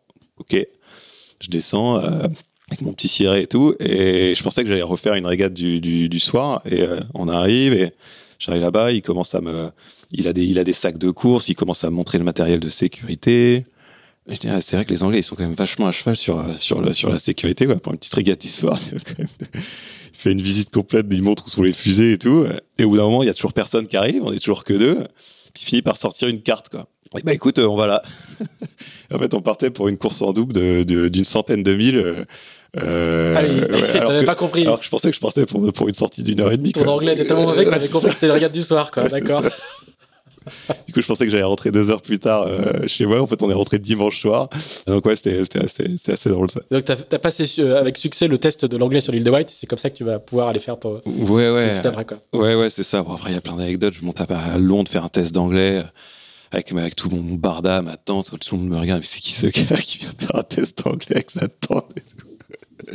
N'importe quoi. Et, euh, et bref, j'arrive à, j'arrive à Southampton euh, donc au mois de, euh, à l'université au mois d'octobre. Et là, enfin, donc je sortais du lycée à peine quoi. Je venais d'avoir mon bac. Et là, j'arrive sur ce campus énorme, 25 000 étudiants, plein de spécialités. c'était vraiment, c'était, c'est un monde. enfin incroyable quoi. J'ai l'impression d'être dans une dans une série ouais, une série américaine.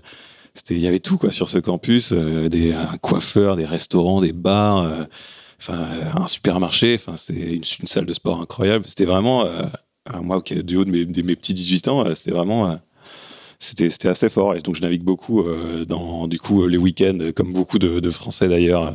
c'est euh, c'est juste en face de l'île de White, hein, c'est la grande ville qui est, de l'autre côté du bras de mer en question. Hein. C'est ça. Et donc voilà les week-ends c'est ça et euh, la deuxième année, alors je fais ma première sélection pour naviguer sur un bateau qui s'appelle Bear of Britain. donc c'était un phare 52.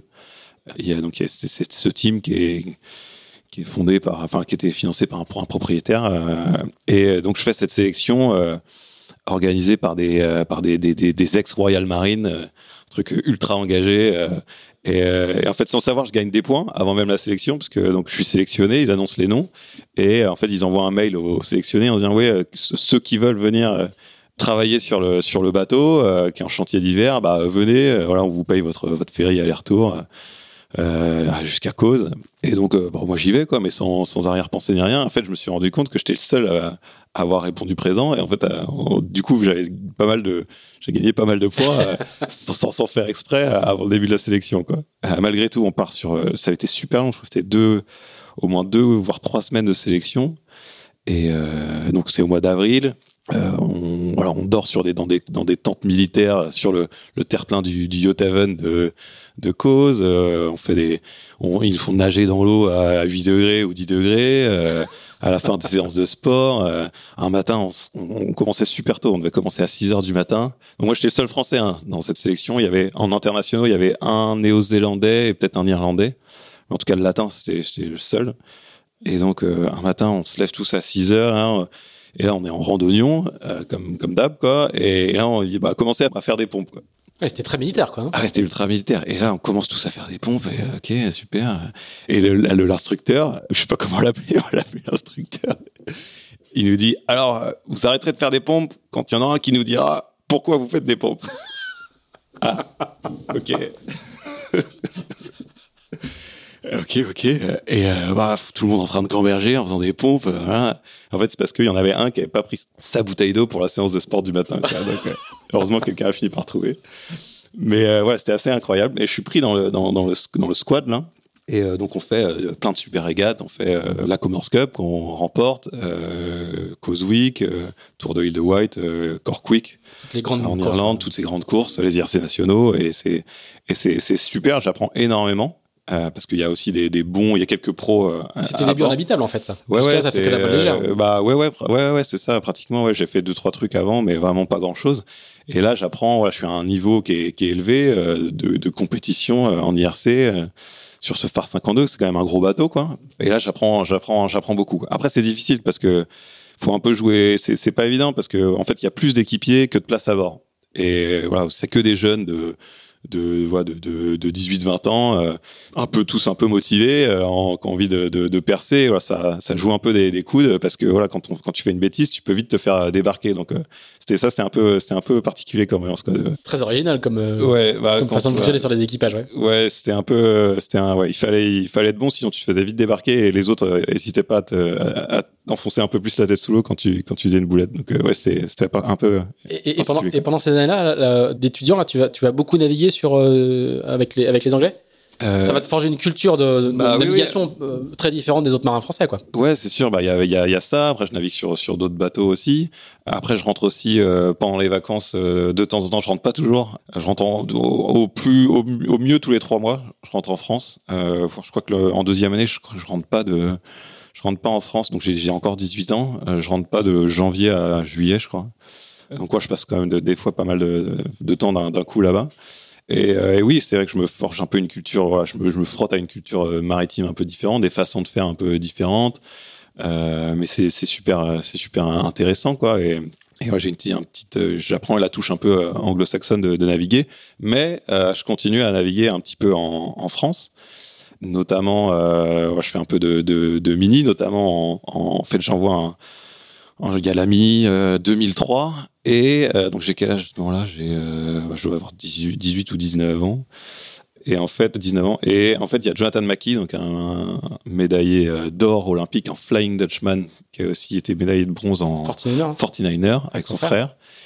Et en fait, je vois qu'il fait la mini 2003 et je lui envoie un mail. Alors, je le connais pas du tout, ni d'Eve ni d'Adam. Et, et il finit par me, bah, il me répond et du coup je viens deviens son préparateur à titre gracieux pour, pour cette mini quoi. Et, un bateau très innovant. Ouais et euh, qui qui avance d'avant d'avant arrière. Qui, qui, avance d'avant arrière qu'il a racheté à Brian Thompson euh, qui a fait la mini avant euh, en 2001 et donc voilà je, je, je, pour la première fois je navigue donc avec avec avec lui on fait un ou deux un ou deux prologues et, et moi j'avais ce qui m'a qui m'a sidéré c'est euh, on fait un prologue de je sais plus quelle course 30 Gascogne ou je sais pas quoi. Et là il me dit euh, alors là on est à 2 minutes 30 de la line euh, et après il y aura 3 minutes de tribord. Et, enfin il annonce ça comme si il me donnait l'heure et enfin moi j'étais j'étais scotché quoi. J'étais pas encore très bon enfin j'ai enfin c'est pas que je suis pas, pas que je suis très bon maintenant, mais enfin, j'avais pas beaucoup d'expérience encore à, à, ce moment-là, et enfin, je dis que j'avais encore beaucoup de choses à apprendre.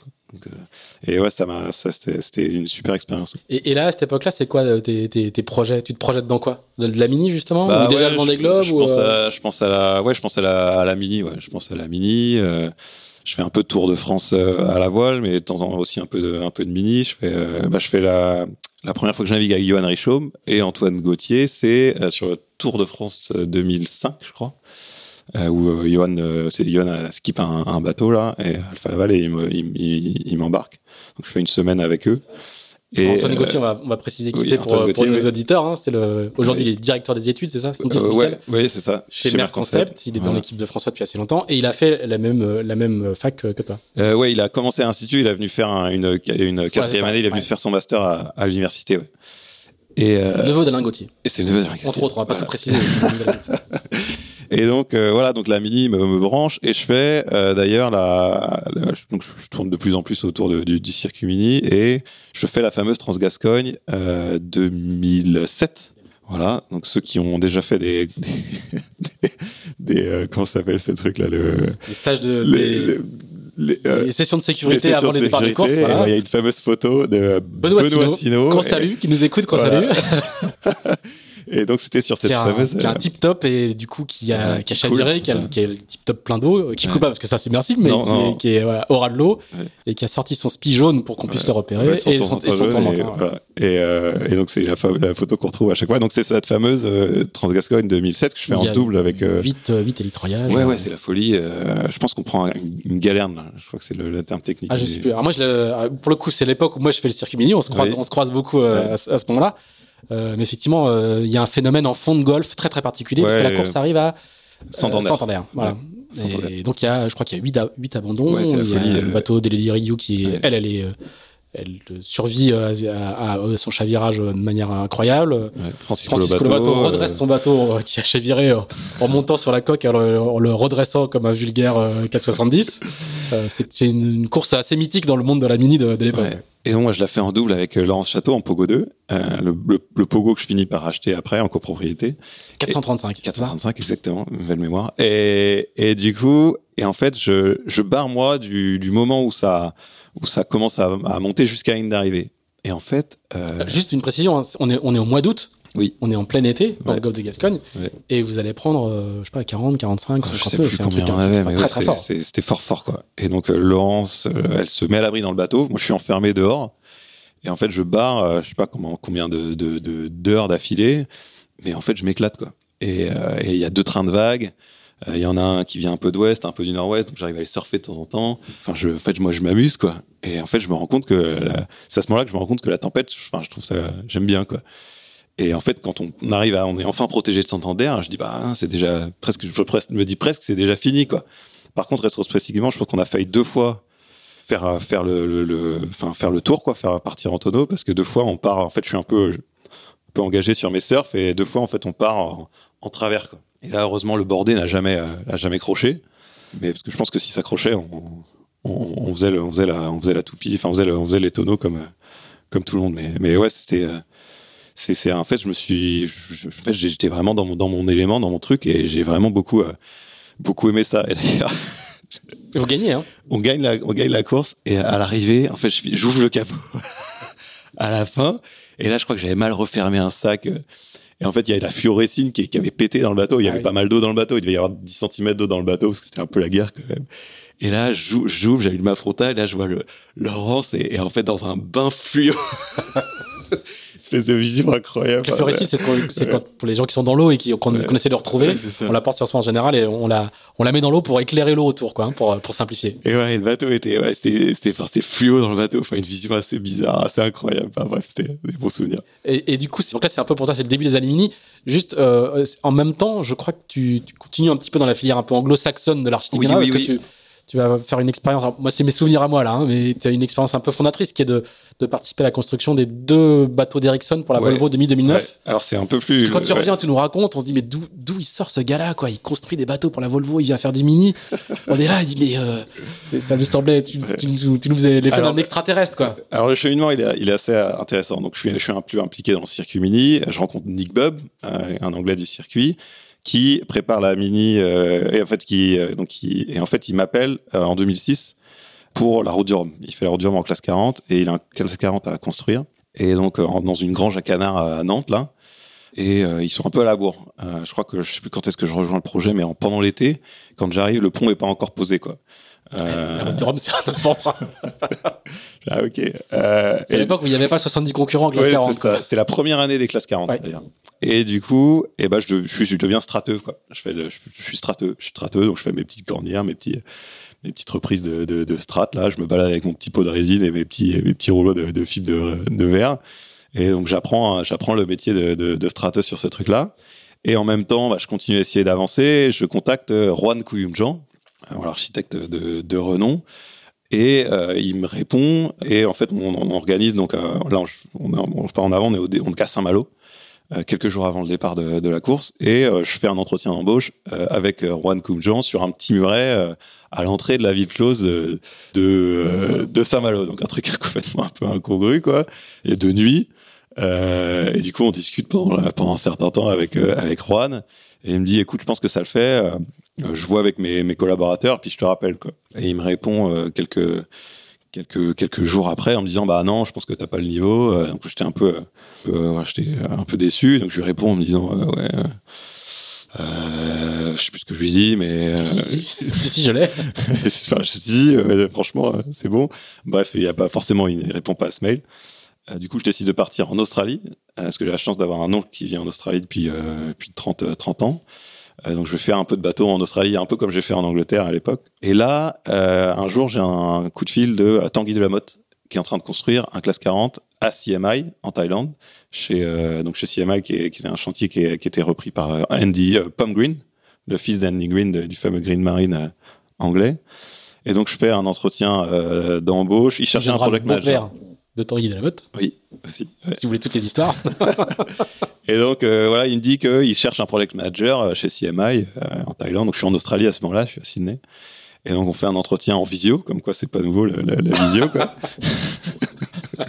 à l'époque, c'était pionnier. voilà, on est, ouais, on est en 2000, euh, on est en 2000, euh, bah, 2000, euh, 2006, ouais. Non, 2000, 2007. 2006, 2007, je sais plus. Enfin, donc j'ai euh, 22, 20 22 ans, quoi. Et ouais, juste pas longtemps après avoir, été diplômé. Et donc euh, voilà, ça se passe bien. Donc euh, je prends un billet pour euh, pour la pour la Thaïlande. Donc je commence à travailler là-bas et au bout d'un mois, j'ai toujours pas de contrat. Et donc j'insiste un peu et finalement un soir, je rentre chez moi avec un contrat sous le bras. euh, Et là, j'ai euh, un, je tombe sur un email. On n'avait pas les emails sur les téléphones à l'époque. On fallait se connecter sur. Enfin, en tout cas, moi, j'avais pas. Peut-être qu'il y en a qui avaient, mais et en tout cas, je, je connecte sur Internet le soir et je consulte mes emails. Et là, je vois que euh, j'ai euh, Juan Koumjan qui m'envoie un mail en disant euh, call me, euh, call me ASAP. Quoi. Voilà, appelle-moi dès que tu peux. Et pareil, j'ai un, un email de Kylian Bush, un, voilà, un, un Irlandais, un, constructeur de bateaux de renom Très réputé, oui. très réputés. euh, donc je les appelle et, euh, et en fait ils me disent bah écoute, euh, on est en train de construire les deux, des, des- les- on est sur le projet Ericsson. le projet d'ailleurs sur lequel je devais travailler à l'époque quand je vois Rouen à Saint-Malo. On a besoin de quelqu'un au chantier en Suède. Quoi. Et du coup, bah ok ok, bah faut juste que j'en parle à, à- à mon patron. Et là, il me dit, euh, Léla Green, il a été, euh, il a été super, euh, super sympa parce que donc je lui parle du truc. Et, donc j'avais pas encore signé mon contrat, je venais juste de le récupérer. Et il me dit, bah écoute, je me tire un peu une balle dans le pied en disant ça, mais vas-y quoi, parce que c'est une super opportunité. et tu vas, voilà, tu, enfin, ok quoi, il y a, y a pas, pas de problème quoi. Et du coup, bah, je, continue encore quelques semaines là-bas. Et je prends l'avion dans l'autre sens, je repasse par Sydney, je vais, je passe par les États-Unis parce que c'était moins cher. donc j'avais pris un vol entre Londres et Sydney, donc je suis obligé de faire un, un trois quarts de tour du monde avant de, avant de, avant de rentrer à Paris, puis aller après, euh, après à- en Suède. Je prends tout, je prends, je fais du ferry, je fais du train, du car, long trajet. Et euh, donc j'arrive en À Suède. l'époque, on n'était pas trop regardant sur les sur Oui, l'empreinte carbone. Hein. Ouais, non, c'est ça. C'était pas la même époque. Et donc je commence à, donc à, à Stockholm. euh, donc dans le, dans le, c'était vraiment, euh, ils avaient libéré un hangar, un, un petit entrepôt, euh, donc au siège, à- au siège d'Ericsson, pour construire les deux bateaux. quoi. C'était vraiment une, un endroit qui n'était pas du tout fait pour ça. Et donc c'est, euh, donc c'est vraiment un chantier qui était, euh, qui a été fait. euh, il y a une étuve qui a été fabriquée euh, juste pour, juste pour ça, quoi. Euh, C'était un énorme projet. Hein. ouais, c'était un gros dire, projet. pour- même aujourd'hui dans la Volvo, ça serait un projet colossal quoi. Ouais, presque nos limites de, de budget. Euh. Ah, mais moi, c'est génial. quoi. Moi, je suis, à, enfin, je suis à Disneyland, quoi. C'était l'époque où il y avait euh, les gros gros budgets faisaient deux bateaux dans la Volvo. Ouais, exactement. Juste avant il y a Yaben Amro et là c'était Ouais, à c'est la deuxième, euh, deuxième euh, génération des, des bateaux Juan Kuyunjan sur un Volvo. Et enfin, moi, je suis vraiment, euh, enfin, je vis, je vis, je vis un rêve, quoi. Il y a des, des moyens énormes. euh, Il y a que des superstars de la, du, de la construction, euh, enfin, de, de- du, du boat building, de la construction de bateaux de course. C'est, vraiment génial, quoi. Et j'apprends énormément. De temps en temps, je mets un peu la main à, la pâte, donc euh, je, vais, poncer la préforme avec tous les gars. Euh, j'apprends aussi à, manipuler le pré-imprégné. On avait une, machine à commande numérique et euh, j'apprends à, m'en servir. C'est moi qui, du coup, l'opérateur normal, c'est moi qui le remplace quand il est en congé. Enfin, c'est, génial, quoi. Super, super, super expérience. Et ça me permet aussi, parce que c'est des projets où on gagne plutôt bien sa vie, d'acheter euh, donc ce fameux bateau de série, euh, le 435 on en parlait tout à l'heure, d'occasion, euh, donc en copropriété, parce que je, je, ça comptait quand même un petit peu de sous. Et donc j'attaque le, donc j'ai ce bateau. Donc je suis encore, en, je suis encore en Suède à ce moment-là. Je l'achète en 2008, décembre 2008, et je veux, non 2007 pardon, décembre 2007, et je veux faire là une course à laquelle tu as participé, Pierre-Yves Le Trou. Euh, les sables, les, Les euh, Açores. les Açores, les sables. Euh, qui, va être assez homérique. Ouais, juillet 2008. Et Mais avant ça, j'ai une petite qualif à faire, sauf que moi, je bosse en, en Suède. Et donc là, je passe dans une mission euh, digne de, de digne d'un, vrai ministre, tu vois. Donc, euh, donc euh, je book mes vacances, euh, ma semaine de vacances euh, de deux mois à l'avance, tu vois, trois mois à l'avance, euh, une semaine de mois de mars pour faire cette qualif. Et donc, je prends un avion, j'arrive vendredi soir vers minuit à Paris. Là, je récupère une voiture que un, Renault Master pourri euh, que, mon père a trouvé que j'achète pour 500 euros.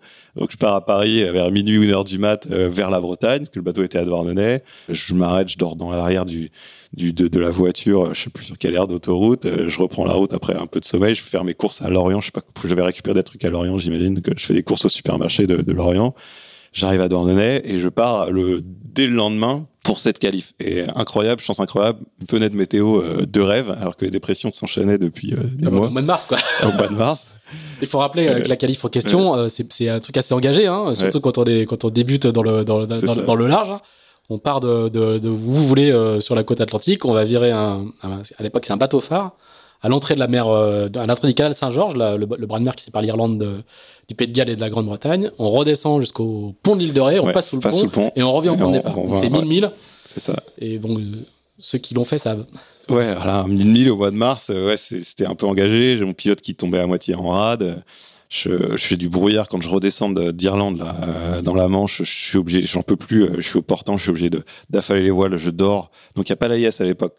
Donc je suis au milieu du, du de, de la Manche. euh, GV affalé, à- enfin non, à la cape, à la cape pour dormir un peu, euh, n'importe quoi. Enfin, enfin, voilà, une, une qualif de une qualif De. Et, et donc voilà, donc euh, finalement j'arrive à me qualifier tant bien que mal. Je crois que je prends un- une journée de rab qui n'était pas prévue sur mes sur mon congé, je crois. Euh, une ou une et demie, enfin ça, je m'en sors pas pas si mal. Je, je mords pas trop sur ce qui était prévu. Et donc euh, et je termine mon et après je termine mon contrat et on se retrouve donc sur cette première été de, de, de régate, donc la fameuse cette fameuse aller-retour qui a été un peu engagée. En... Tu veux que je raconte ou c'est toi qui raconte Je sais de quelle, mais- partie tu vas parler. ouais. Bah, je préfère parler de la première partie pour, euh, pour, pour schématiser très rapidement parce qu'on va pas faire on va pas faire le, les souvenirs euh, des, vieux- des vieux combattants mais effectivement il y a une première étape qui dure 13 jours. Ouais. 13 jours, c'est-à-dire que là, en 2010 euh, les, la deuxième édition durera 13 jours mais l'aller-retour donc nous on va mettre 13 jours pour faire la première dont euh, trois passages de front dans le, dans le golfe de Gascogne.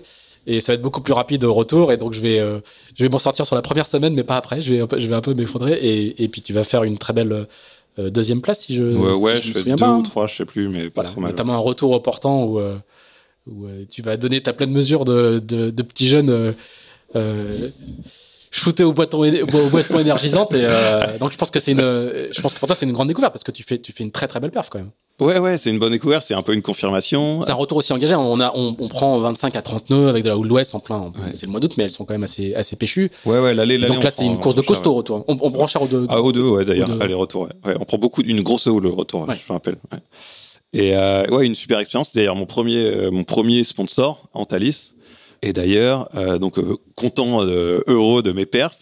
Alors je, je constitue un mini, un mini dossier de retour presse pour aller montrer à donc à Paris au siège de d'Antalis mon, mon voilà qu'est-ce que comme quoi ils ont super bien investi dans en me donnant un peu de sous pour faire du mini.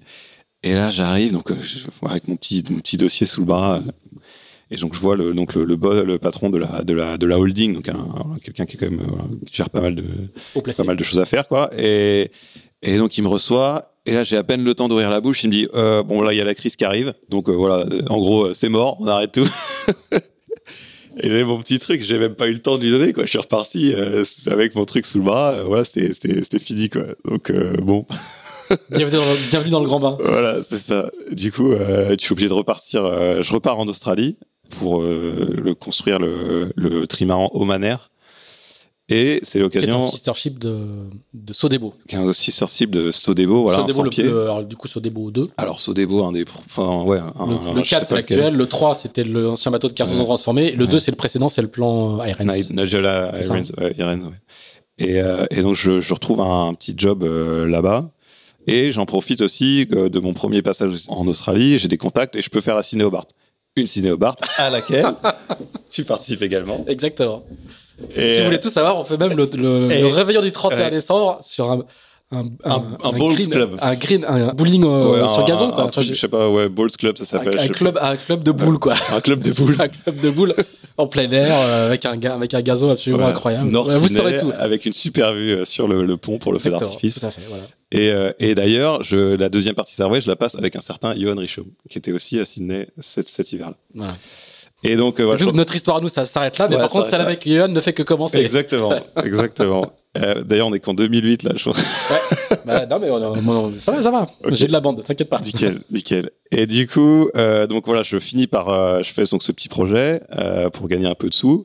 Forcément, j'ai comme idée de faire la mini euh, 2009, c'est mon objectif. Et je rentre d'Australie au mois de fin mai.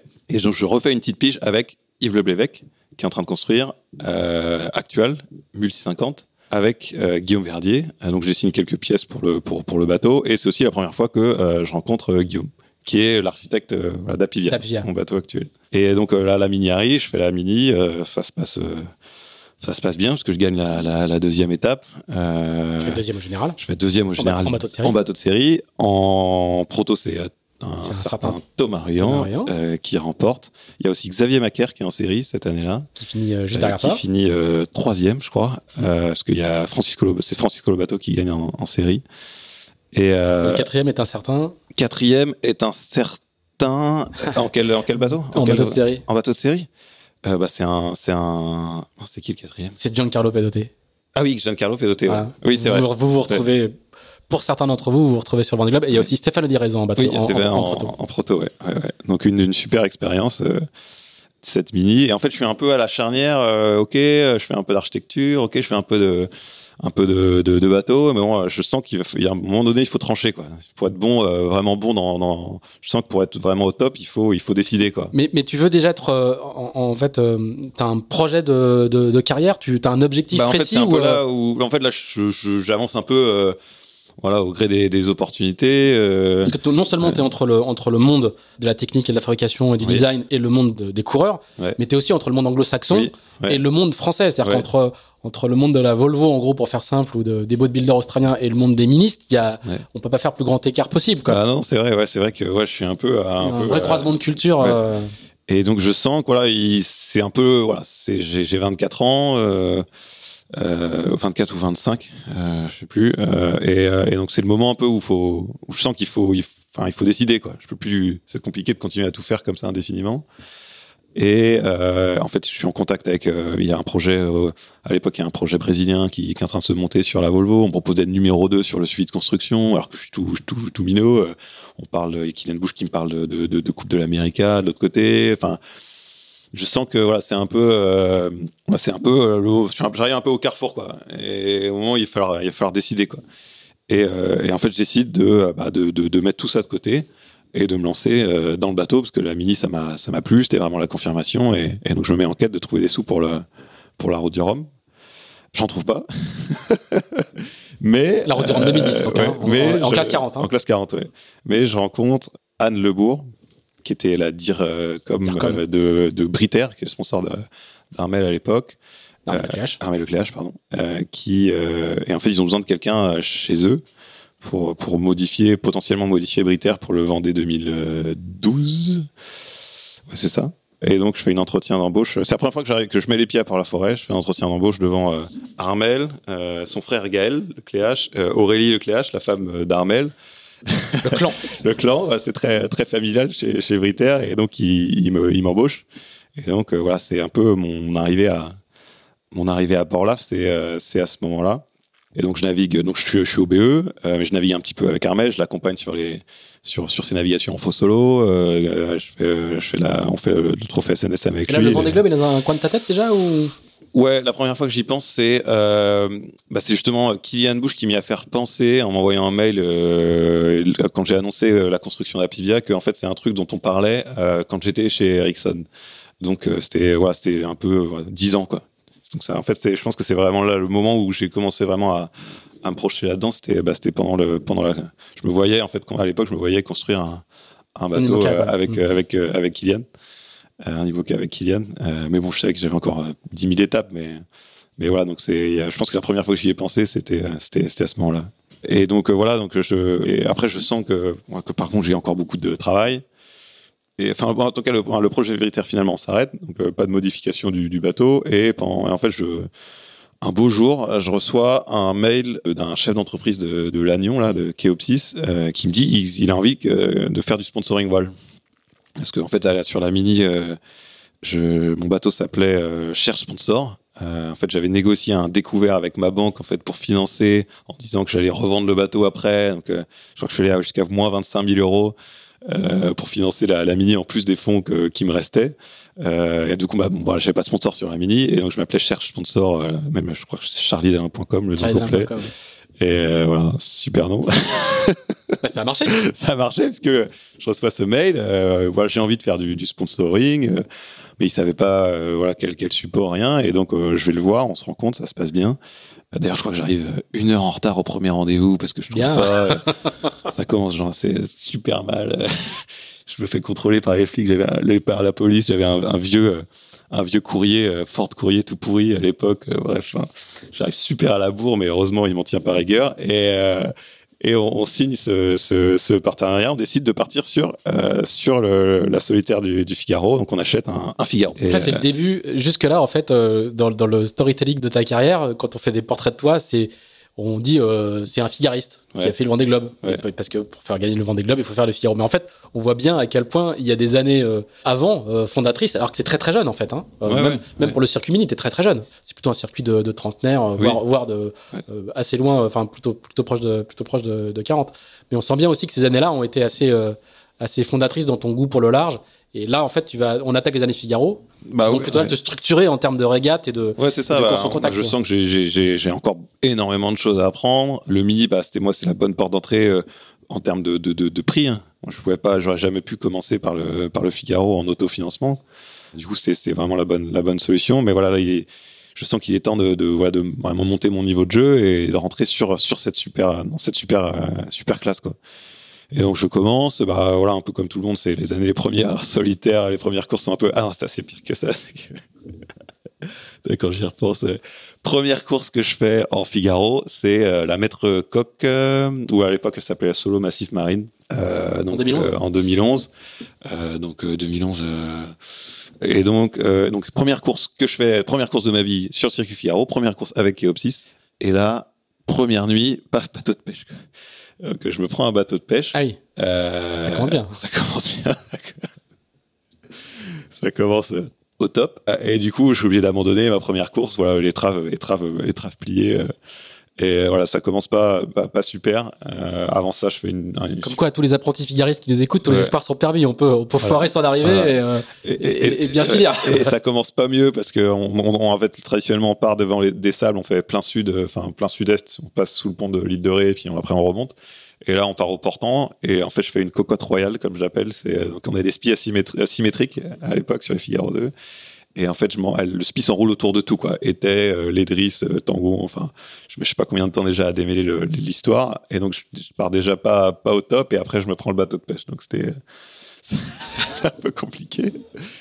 Bref, voilà, il y a cet épisode un peu douloureux, mais voilà, je me remets en selle, je fais ma première solitaire. Euh, ça se passe pas si mal. 23e, 23e voilà.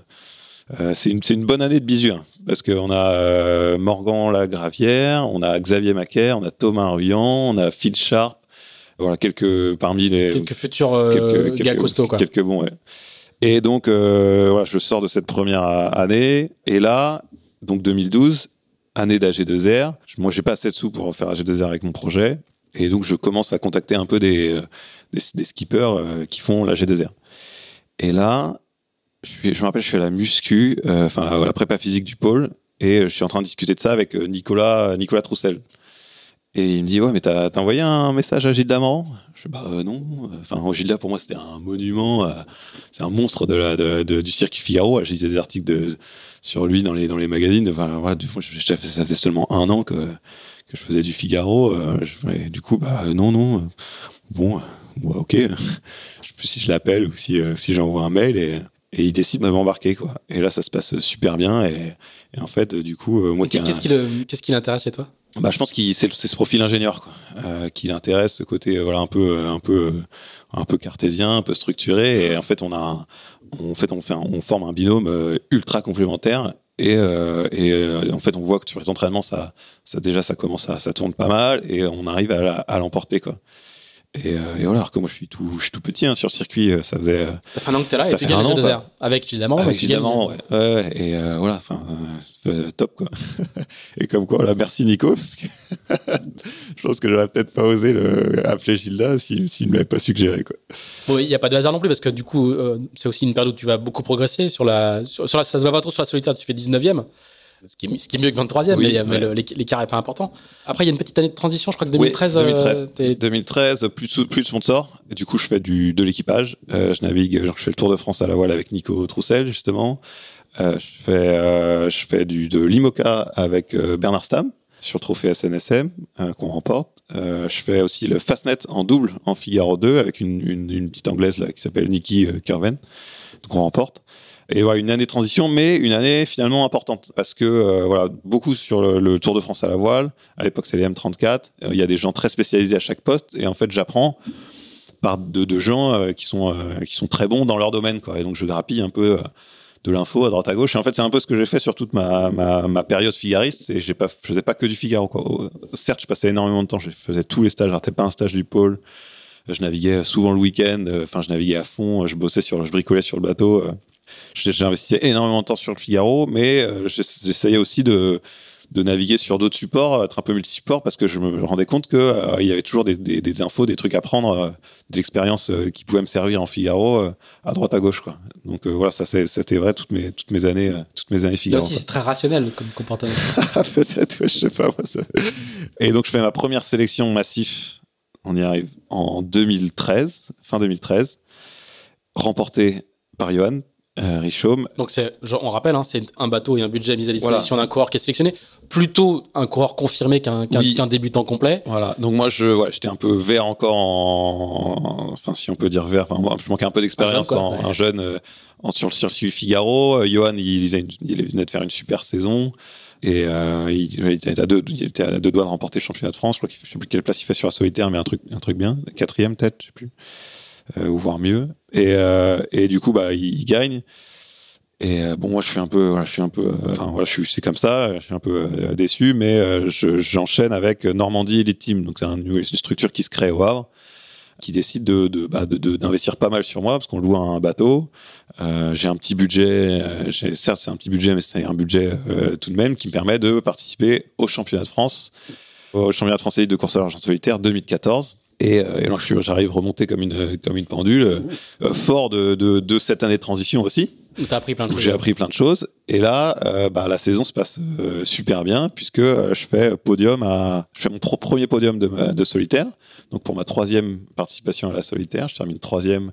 C'est Jérémy et, et, euh, Quentin Oro qui font un et deux, Jérémy Bayou.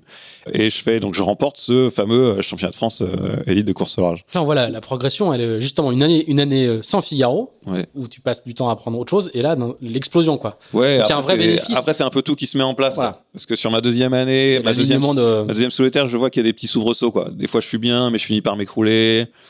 Mais tu vois, je, sens que voilà, le truc c'est se mettre en, train de se mettre un petit peu en place dans, ma tête là. Et en fait, sur la, voilà ma troisième participation, voilà, c'est c'est la bonne, on va dire. Et, voilà, et ça se passe, ça se passe, ça se passe bien. Et, et je, justement, j'essaye de me détacher un peu de, mon côté, euh, voilà, cartésien, mon héritage un peu ingénieur là, de d'essayer de tout contrôler, tout décider. Et, et je refais un peu, je renavigue un peu au, au feeling, comme comme comme d'ailleurs je faisais quand j'étais quand j'étais plus jeune, quoi. Euh, Comme on a tous, comme on a tous commencé comme ça, et je remets un petit peu de feeling, et voilà, j'arrive à trouver un, un équilibre qui a pas trop mal, qui a l'air de plutôt plutôt bien fonctionner, quoi. Alors, c'est le moins qu'on puisse dire parce qu'il va y avoir un enchaînement euh, assez inédit d'ailleurs, hein, euh, je crois, euh, Bah, de, ouais, de, bah, ouais. de podium. Alors malheureusement jamais jusqu'à sur la plus haute marche, Non. mais tu vas faire un enchaînement. Donc je ne pas, pas me tromper. hein. 2014 c'est troisième, 2015 deuxième, 2016 deuxième, 2017 troisième, 2018 troisième. Voilà, cinq Ah. ans d'affilée. Ouais. Ah, je, je pense que personne n'a fait ça. Bah, je suis, ouais, je, je suis pas sûr. Ouais. Voilà. Ouais. Je pense que c'est le- le- être régulier euh, en Figaro, c'est quand même une, une- une qualité euh, assez, assez particulière. Comment tu travailles? Tu vas être recruté par Massif. Oui, tu vas, donc finis- je finis par gagner cette Voilà. sélection fin 2014.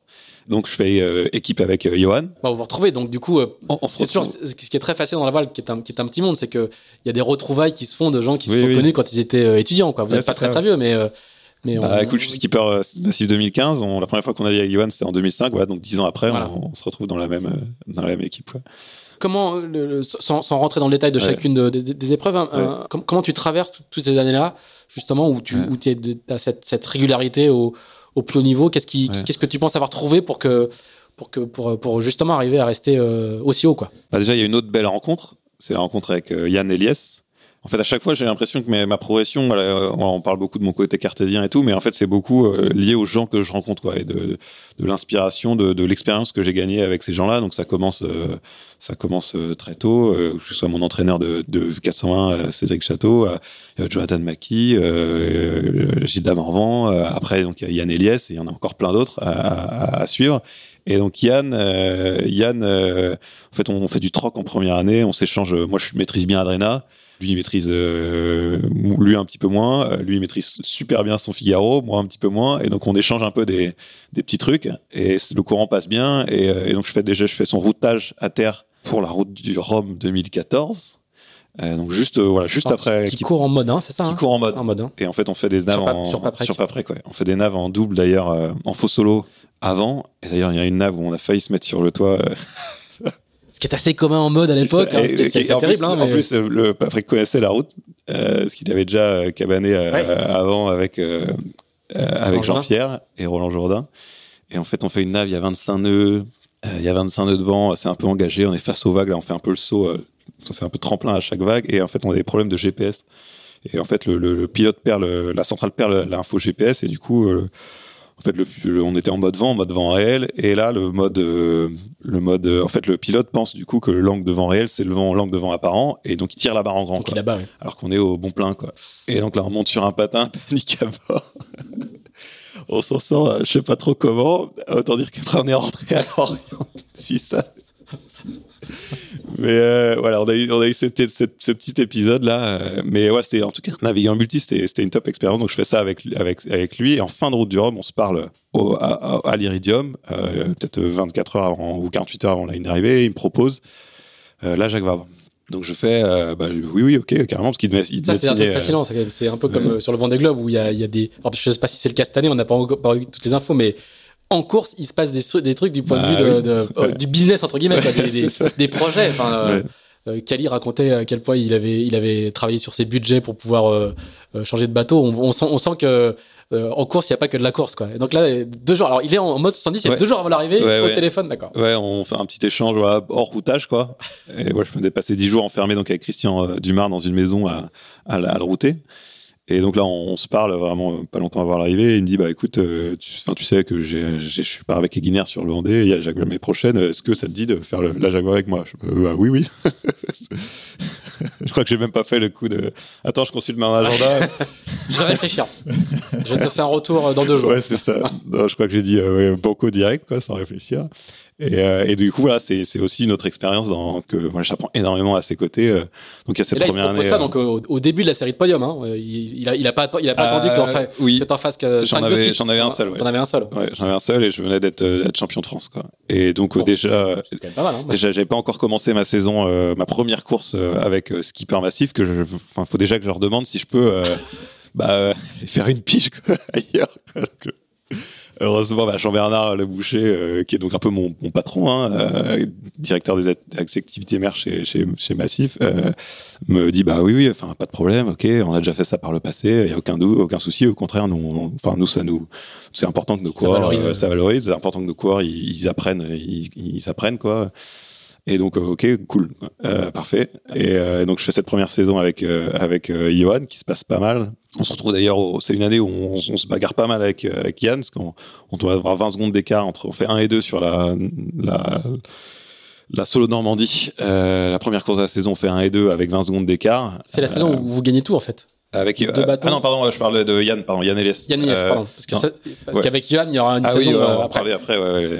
Et, euh, et donc voilà, cette première, il y a cette, on se bat un- pas mal avec euh, avec avec Yann toute l'année. On fait un et deux de, de la solitaire après le euh, avec l'épisode de, de la zone interdite de, de, Xavier. Et donc on fait la Jaguar. Alors, il faut juste euh, Euh, rappeler, nous on est, on est plongé dedans, Oui, oui. donc du coup sur la, sur la troisième victoire de Yann Eliès sur la solitaire, euh, Xavier Macaire euh, gagne le général jusqu'à Oui. ce qu'il y ait une réclamation contre lui parce qu'il a mordu une partie d'une zone interdite. ouais, dans une zone interdite de la centrale nucléaire de Paluel, à sur un peu avant Dieppe. Ouais. C'est ça. hein Ouais. Et donc du coup il va prendre une pénalité qui va Oui. lui euh, retirer le bénéfice de la victoire. euh, rétrograde euh, à la troisième place, je crois. Exactement. Et donc euh, voilà, et donc on fait un et deux de cette, cette solitaire après après cet, cet événement et donc voilà on fait on, on- et après on part sur la Jaguar, mais ça voilà ça on fait une super équipe sur la Jaguar. Bon, c'est la première année des foilers. Il y a pas mal de casses euh, chez les foilers, donc on bénéficie aussi un peu de ça parce qu'on était sur un bateau euh, à dérive. Dérive. L'ancien, c'était l'ancien Safran de Marc Guillemot. Et mais voilà, on Pour l'anecdote. Et aujourd'hui le MSCSF qui est arrivé euh, hier Exactement. euh, du Vendée Globe d'Isabelle. voilà, qui a- bien changé depuis. Qui a bien changé depuis. tout à fait. Et, euh, et voilà, on fait un, une su- super équipe, ça, ça fonctionne super bien. On sort en tête de la première dépression. Là, on part plein ouest, fait retour d'une dépression. On passe au ras du centre. On, on sort en tête avec 100 000 d'avance. Enfin, ça se passe vraiment super avec avec Yann. Et donc, j'apprends encore une fois énormément à, à ses côtés. Et du coup, j'arrive plus motivé que jamais. Enfin, toujours aussi motivé sur le circuit Figaro l'année prochaine. En fait, moi, l'arrivée chez Skipper Massif, je l'avais pas vécu du tout comme une fin en soi, comme une finalité. Je l'ai vraiment vécu comme euh, comme le, tremplin où euh, bah enfin enfin où fallait continuer où j'avais vraiment envie de continuer à me donner vraiment j'avais enfin enfin en fait des, moyens à la hauteur de mes ambitions et j'ai pas question que je passe à côté donc euh, je me suis vraiment impliqué à fond dans, le projet j'ai tout donné pour bah pour bah pour saisir l'occasion quoi je voulais pas passer à côté de ça parce que ça voilà on n'en a pas 10 000 des, des, des, des occasions comme ça on peut vraiment se concentrer sur sur sur le sportif quoi donc euh, donc j'arrive euh, en 2000 en 2016 et là on fait euh, bah, la meilleure année de loin euh, de toute l'histoire de, de skipper massif euh, avec Ivan Richaume Donc les deux bateaux massifs. Les deux bateaux massifs, crois- on fait je un et crois, Vous gagnez toutes les courses en fait. voilà on fait un et deux sur toutes les courses quoi soit soit lui soit moi et en fait non en fait on commence pas super bien parce qu'on démat sur la G2R Oui. on démat sur la Transat Et vous G2R courez ensemble. Hein euh, qu'on court ensemble euh, sur euh, on démat euh, bah, sur une erreur de enfin sur une erreur de manœuvre quoi toute bête quoi donc euh, enfin toute bête je sais pas mais il y a quand même pas mal de vent mais bref on, on démat et et donc un peu la mission pour ramener le bateau mais voilà rien rien d'insurmontable et donc on Enfin, du coup, on a du cœur à l'ouvrage. On est, on est tous deux bien, bien motivés pour, bah, pour rattraper le coup et faire une, une, super saison, quoi. Et là, bah, ça s'enchaîne, ça s'enchaîne super bien, quoi. On fait des naves à deux, enfin on fait des naves vraiment du tout beau testing. enfin on progresse, on fait vraiment un, super boulot et on est avec le notre préparateur de l'époque là, Donatien, Donatien Carme, on fait vraiment un, forme un super trio et ça, ça, déroule et, voilà, et on, est, domine, le, on domine la, saison. Quoi. Comment tu gères le fait d'être en équipe avec quelqu'un qui est ton adversaire principal tout au long de la saison? Bah, c'est un peu, ouais, c'est un peu particulier, quoi. Forcément, il y a un peu des, ouais, un peu une, une, rivalité, mais en fait, on se pousse un peu, on se tire un peu tous les deux vers le haut, du coup, parce qu'on est tous les deux euh, en forme. Vous êtes, par exemple, sur la solitaire, vous êtes dans les mêmes maisons, ah, oui, euh, avec euh, maisons, hein. ouais, même camion, même préparateur. Ouais, on, avait, moi, j'avais, j'avais demandé à ce qu'on ait une, une cuistot sur la sur la sur la solitaire euh, et du coup là on, est vraiment vraiment en, en vase en vase clos, quoi, avec Marine là Marine Cerbel donc on est tous les on est tous les tous les quatre euh, vraiment voilà on vit vraiment euh, en presque en confinement quoi. Confinement avant l'heure. Avant l'heure. Et, et, donc ouais jusqu'au jusqu'au bout quoi parce qu'on est dans même à La Rochelle là avant la petite dernière étape de 24 heures où, moi je perds la première place à 5 minutes et quelques. Bon ouais on est dans la on est dans la même maison on mange ensemble c'est particulier. C'est la première fois où il y a un format. Donc, la, la, troisième étape arrive à La Rochelle et la quatrième consiste en une boucle. Voilà. Qui est le tour de l'île de Ré, à peu de choses près. Euh, ouais, non, euh, Yeux. Voilà, c'est ça. Euh, et donc, le, Yann l'emporte pour, pour, pour 5 minutes. Et donc, la veille, la, veille du grand final, vous êtes encore ensemble. Quoi. Bah ouais, ouais, ouais. Après, c'est vrai que c'est en fait, on, on venait d'arriver la veille, on repartait le lendemain. C'était un peu, c'était un peu à flux tendu là. Mais oui, on est dans la même maison, on mange ensemble. Euh, ouais, c'est, particulier quoi. Moi, je, on est chacun dans notre chambre à bosser notre météo euh, à 2 mètres d'écart, on se dit rien. Enfin, tu vois, c'est c'est une ambiance euh, spéciale quoi. Mais ça, se passe, mais ça se passe bien quand même, il y a pas de Ouais, ça se passe bien, il y, a une, y, y a une super ambiance dans, dans, dans l'équipe. Euh. Tu vérifies pas ce qu'il met dans ton café sans dans, ah, non, dans, ton thé le ah, matin. Ah, tu vois, bah non, tu vois, je me suis pas du tout posé la question. mais euh, et, euh, et, voilà, en tout cas, on, je pense qu'on s'est vraiment bien tiré vers le haut. On a on a un peu adapté, en fait chaque chaque tipeur adapte un peu le programme un peu à à, sa sauce, qu'on a un certain, certain, certain degré d'autonomie. Et, donc voilà, on a arrangé un peu le, le, le fonctionnement un peu comme on, comme on l'entendait, comme on le souhaitait, comme ça nous allait, et, et ouais, ça, ça, ça, a super bien marché. Donc tu vis ton, aussi ton premier Vendée Globe de près euh, avec, euh, avec l'expérience avec Yann, parce que tu vas l'accompagner aussi dans la préparation du Vendée. Ouais. Tu découvres la course, qu'est-ce que Ouais, je suis, son, je, suis, le remplaçant d'Yann. On fait euh, donc les entraînements. je suis sur les entraînements avec lui. C'est moi qui fais ses polaires, c'est moi qui fais ses, ses, ses tableaux de, de, choix de vol. Là, c'est Select. Je à, à l'époque, il y avait des briefings en physique.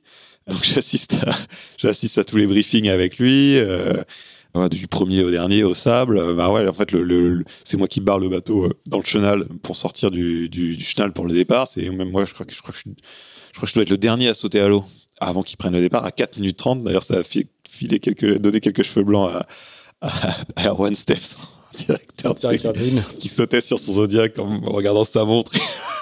voyant que j'étais encore à bord à 30 secondes du départ, mais bon, ça s'est bien passé. Euh... C'est presque une répétition générale pour toi, quoi. Ouais, c'est ça, c'est ça. Tu le vis comme ça Sans le savoir que j'allais, j'allais en être, quoi. Oui, tu le vis pas, tu le vis pas comme ça, mais de fait, ça fait ça. Quoi. Si, si, enfin, bah, si, j'ai vraiment envie d'y être. Là, je, je sentais que je, je, commençais à être légitime, que je commençais à, avoir le niveau pour, pour, pour y prétendre. Donc, euh, oui, je, je le vis en, en me disant que peut-être, enfin, que j'espère, en tout cas, je me dis que j'ai, que j'espère que ça sera moi la, la, la, prochaine fois, quoi. Mais oui, enfin, je le vois de cet œil-là, en tout cas, quoi. Il va y encore y avoir deux solitaires. Oui. Toujours euh, sous les couleurs massifs. Donc ton, contrat est prolongé de, une fois, non euh, de, Deux fois. Deux fois. euh, en fait, c'est deux ans euh, avec une troisième année en option. Et donc moi, j'ai la troisième année. Et euh, exceptionnellement, j'ai une, j'ai une quatrième. Donc l'année 2018. Voilà. Et donc tu vas, tu vas encore faire deux fois troisième. Est-ce que est-ce qu'il y a une frustration de jamais avoir gagné la solitaire? Tu, Je pense que tu as encore le temps de le, faire, mais est-ce que du coup, euh, ah bah oui, ce qu'on voit sur les chiffres, c'est un, une perf exceptionnelle dans la régularité, mais ce qu'on peut voir aussi, c'est le fait que tu n'as jamais réussi à décrocher la première. Est-ce que bah oui, bah, tu as une explication? Est-ce que tu une En fait, sûr que je me, en fait, je me rappelle à peu près bord par bord de toutes les, les solitaires auxquels j'ai participé, et en fait, je sais très bien. Euh, Autant la première, euh, mon premier podium, euh, ouais, je pense que je pense que je pouvais pas la gagner.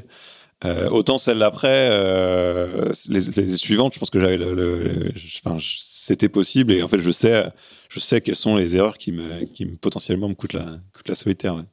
Et voilà, plus j'ai passé pas mal de temps à me refaire les, ah oui. à me refaire les matchs, mais, mais oui, sûr que je l'ai pas, sûr voilà, je me, c'est vrai que je me console en me disant que j'ai, j'ai ces cinq podiums d'affilée, ce qui est quand même euh, pas, pas rien, quoi. Je pense que c'est pas facile à réaliser, mais mais oui, c'est sûr que voilà, il manque quand même ce, oui, j'y pense que il manque cette cette, première place et, et voilà, j'exclus pas d'y d'y revenir, même pendant le fond des globes. Là, j'ai même pensé à la solitaire de cette année, mais voilà, je me suis vite rendu compte qu'elle était au mois de septembre. Donc euh, voilà, par rapport à la Jacques Vabre, c'est pas cohérent. Enfin, c'était pas, c'était trop, trop tard, quoi. Mais, mais oui, je, je pense que j'y reviendrai peut-être un jour. Ouais, c'est possible, sûrement. Comment, euh, comment le projet Apivia se décante? Parce que tu vas chercher des sponsors, tu vas pas trouver Apivia. Apivia est une filiale de Massif, une nouvelle marque lancée par le, par le, par le groupe Massif. Oui. Tu vas chercher des sponsors avant de, de, trouver Apivia. Explique-nous ce que c'est que la quête d'un sponsor. Euh, ouais, ouais, j'ai eu quelques, ouais, quelques, quelques, traversées du, du, désert, comme tout le monde où euh, bah moi je savais pas trop comment m'y prendre. Euh, en fait voilà il, quand t'as pas t'as pas de, le réseau c'est super compliqué. Enfin tu, tu, connais aussi ça. Et du coup bah j'ai d'ailleurs assisté à une de tes formations. Tout à fait. Comment trouver des sponsors? Il y a pas si longtemps que ça au final alors non c'était pendant le, Vendée de Yann. Exactement. Ouais. Et en 2017 ou 2017 je pense. Et bah ouais bah écoute euh, bah, j'ai fait des dossiers je fais des plaquettes j'en j'en on est envoyé bah sans euh, voilà, sans connaître personne. Forcément, tu as zéro retour. Euh, je me suis tout confronté, euh, comme beaucoup, au mur des secrétaires pour essayer d'avoir les gens importants. J'ai même un moment fait des, des, des, des salons, des salons pour essayer de, récupérer des, contacts, de, pour avoir des accès aux, décideurs. Et ouais, j'ai un peu tout essayé. Bah, ouais, c'est pas, pas, pas facile. Et ouais, ça peut être, ça, peut être frustrant.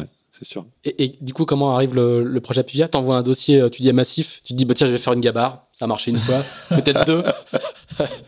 je vais leur proposer, euh, alors, je vais leur euh, proposer de refaire le Vendée Globe? Alors la première fois que j'en parle à Jean Bernard, c'était à la fin donc de la saison, la fameuse saison 2016, où donc je suis mon deuxième titre de champion de France. Et donc voilà, c'est donc le, Vendée Globe va, va partir. Je suis, je remplaçant Diane et euh, Pour donner le contexte, hein, Massif a déjà gagné le Vendée Globe avec François Gabard, a gagné la Route du Rhum avec François Gabard, a gagné la Jacques Vabre avec François Gabard. Euh, pas la Jacques Vabre, je crois. 2000, euh, ils en ont gagné une. 2015 2017 Non, je pense que... Ils en ont gagné avec le Trimaran. Ah oui, avec le Trimaran, pardon. Oui, oui, je crois que tu parlais. Ce que je veux dire, c'est qu'il y a une marque Massif oui, oui. Gabard qui est déjà, euh, qui est déjà omniprésente. tu n'arrives pas dans un terrain où, ah, la voie est libre, quoi. C'est ça que je veux dire. Non, non, c'est sûr que voilà, le, il y a, y a François et puis il y, a les petits, il y a les petits skippers massifs, quoi. Et du coup, euh... donc t'en parles à Jean Bernard? J'en parle à Jean Bernard euh, et euh, voilà, je lui fais comprendre que voilà, j'ai vraiment envie d'y aller, que je me sens fait pour ça et et je pense qu'il voilà, il, il, croit en moi et, et, là on passe pas mal de et là ça dure assez longtemps quoi. Euh, moi je, je rencontre les les, les, les, dirigeants pour la première fois, euh, je crois en décembre 2016. Et en fait, voilà, y a, et du coup, c'est des mois et des mois, c'est presque plus d'un, c'est plus d'un an, quoi. Euh, en fait, on, on, finit par signer avec Apivia, c'est décidé en, en mars 2000, 2018. Euh, donc en fait, c'est des mois et des mois, des allers-retours. Plus d'un an, plus, largement plus d'un an de, de, ouais, de discussion. De discussion, euh, voilà, où des fois tu as l'impression que ça avance, des fois ça avance pas. Euh, quand tu reçois un message, euh, tu analyses chaque mot en te disant, je, je l'ai montré à Périne. Alors là, il dit ça. Est-ce que tu crois que c'est bon signe? Enfin, tu attendais. Et parce que ça dure, ça dure des, ça dure super longtemps, quoi. Et, et donc finalement, voilà, il y a, y a donc il y a l'option Apivia qui, qui arrive sur la table.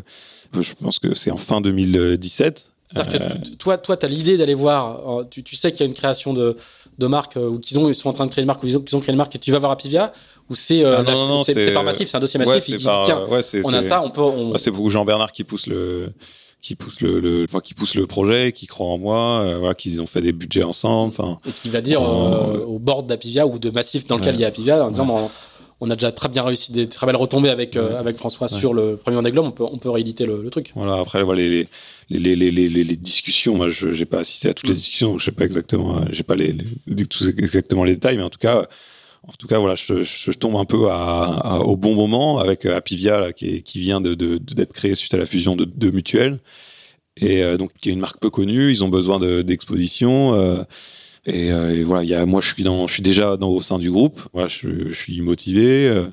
donc, je dois, je sais pas, quelqu'un qui sont allés chercher de l'extérieur. Donc, il y a, un peu aussi une continuité, il y a, du sens et euh, et, euh, du coup, c'est un peu comme, c'est comme ça que ça, passe. Je suis un peu au, bon moment, au, bon endroit vis-à-vis d'Apivia. On, se rencontre et finalement, c'est, acté, euh, acté donc au conseil d'administration en mars 2018. Mais voilà, tu fais, tu fais pas le fier. Hein. Tu, tu défends ton truc avec Jean Bernard devant le conseil d'administration. Puis Et puis tu sors, et puis, euh, et puis en fait ça dure super longtemps. Peut-être que c'est. Monsieur Dalin, on vous contactera. Peut-être que ça dure 5 minutes, mais avant je dis à Jean-Bernard, euh, c'est- c'est c'est- c'est normal que ça soit long comme ça. euh. Je dis, euh, ouais, c'est vrai que c'est un peu long. Là, tout- Et là, tu te décomposes et puis, euh, puis ils, te font, fi- ils te font rentrer et puis ils te disent, euh, ils disent euh, Banco, euh, on y va. quoi. Et, et puis là, c'est là, c'est le départ d'un- d'une super aventure. Alors, comment tu choisis euh, c'est- dans, dans le package, on te dit, bah, du coup, tu vas travailler avec François, tu seras logé par. Seras hébergé et, et le projet sera porté par Mer Concept. euh, Bah, ça avait du sens, quoi. Euh, ça avait du sens de, de partir là-dessus parce que François avait là qu'une belle écurie, une belle équipe euh, avec beaucoup d'expérience. Et voilà, ça avait du sens de mutualiser les, les, les, les effectifs. Donc voilà, c'est c'est ça qui a été qui a été défendu. Ouais. Et, et- et comment tu choisis euh, ton architecte le, le- comme, Comment tu. Alors, je Parce vois- que tu as construit ouais. des bateaux, tu, sais. Tu connais cet, cet aspect-là technique comment, Bah, genre, on les voit, fait le on, processus on en voit plusieurs. euh, voilà, ils nous parlent de leur philosophie, de, de, de leur point de vue sur ces nouveaux euh, foilers. euh, et en fait, euh, moi, je, je retiens le concept de enfin, ce que propose Guillaume euh, Verdier. euh, voilà, ça, c'est ça, c'est, ça qui me parle. Quoi. Après, voilà, on se disait qu'il n'y avait pas de mauvaise décision, quoi. Mais peu importe, enfin, l'architecte qu'on choisissait, on, se disait qu'on on se trompait pas. On aurait beaucoup hésité entre. C'était le, notre shortlist, c'était VPLP.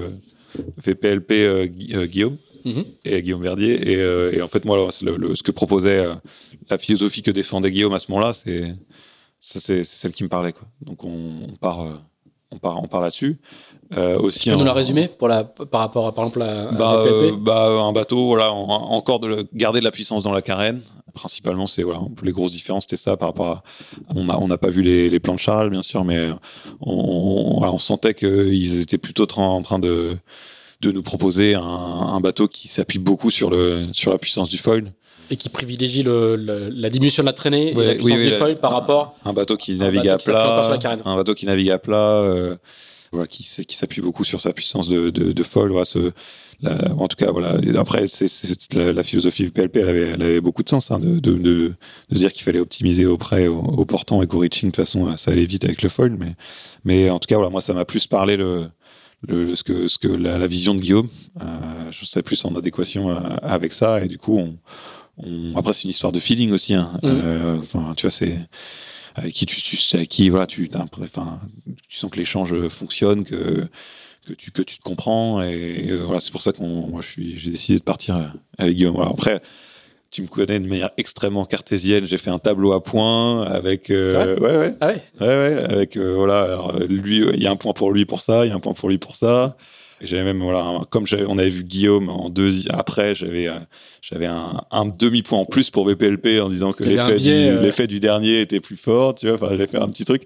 Et, et, et- et pour le coup, ça m'a pas du tout aidé parce que je crois qu'il tombe à, à égalité, je crois. Ah, ça, c'est terrible pour toi. Choisir, ça devait être, ça devait être vraiment, vraiment compliqué, quoi. C'est ça. Mais euh, mais voilà, écoute, je- en tout cas après j'ai écouté un peu mon feeling et le feeling était un peu plus euh, du côté Guillaume. La, construction d'un bateau comme ça, donc du coup, il y a, dans, les, marins, il y a plusieurs écoles. Il y a, les marins qui s'impliquent beaucoup, euh, ceux qui, et ceux qui prennent, enfin, je caricature un petit peu, et puis ceux qui prennent le bateau à la sortie. Toi, tu vas beaucoup apporter au bateau parce que tu, justement, tu es censé faire.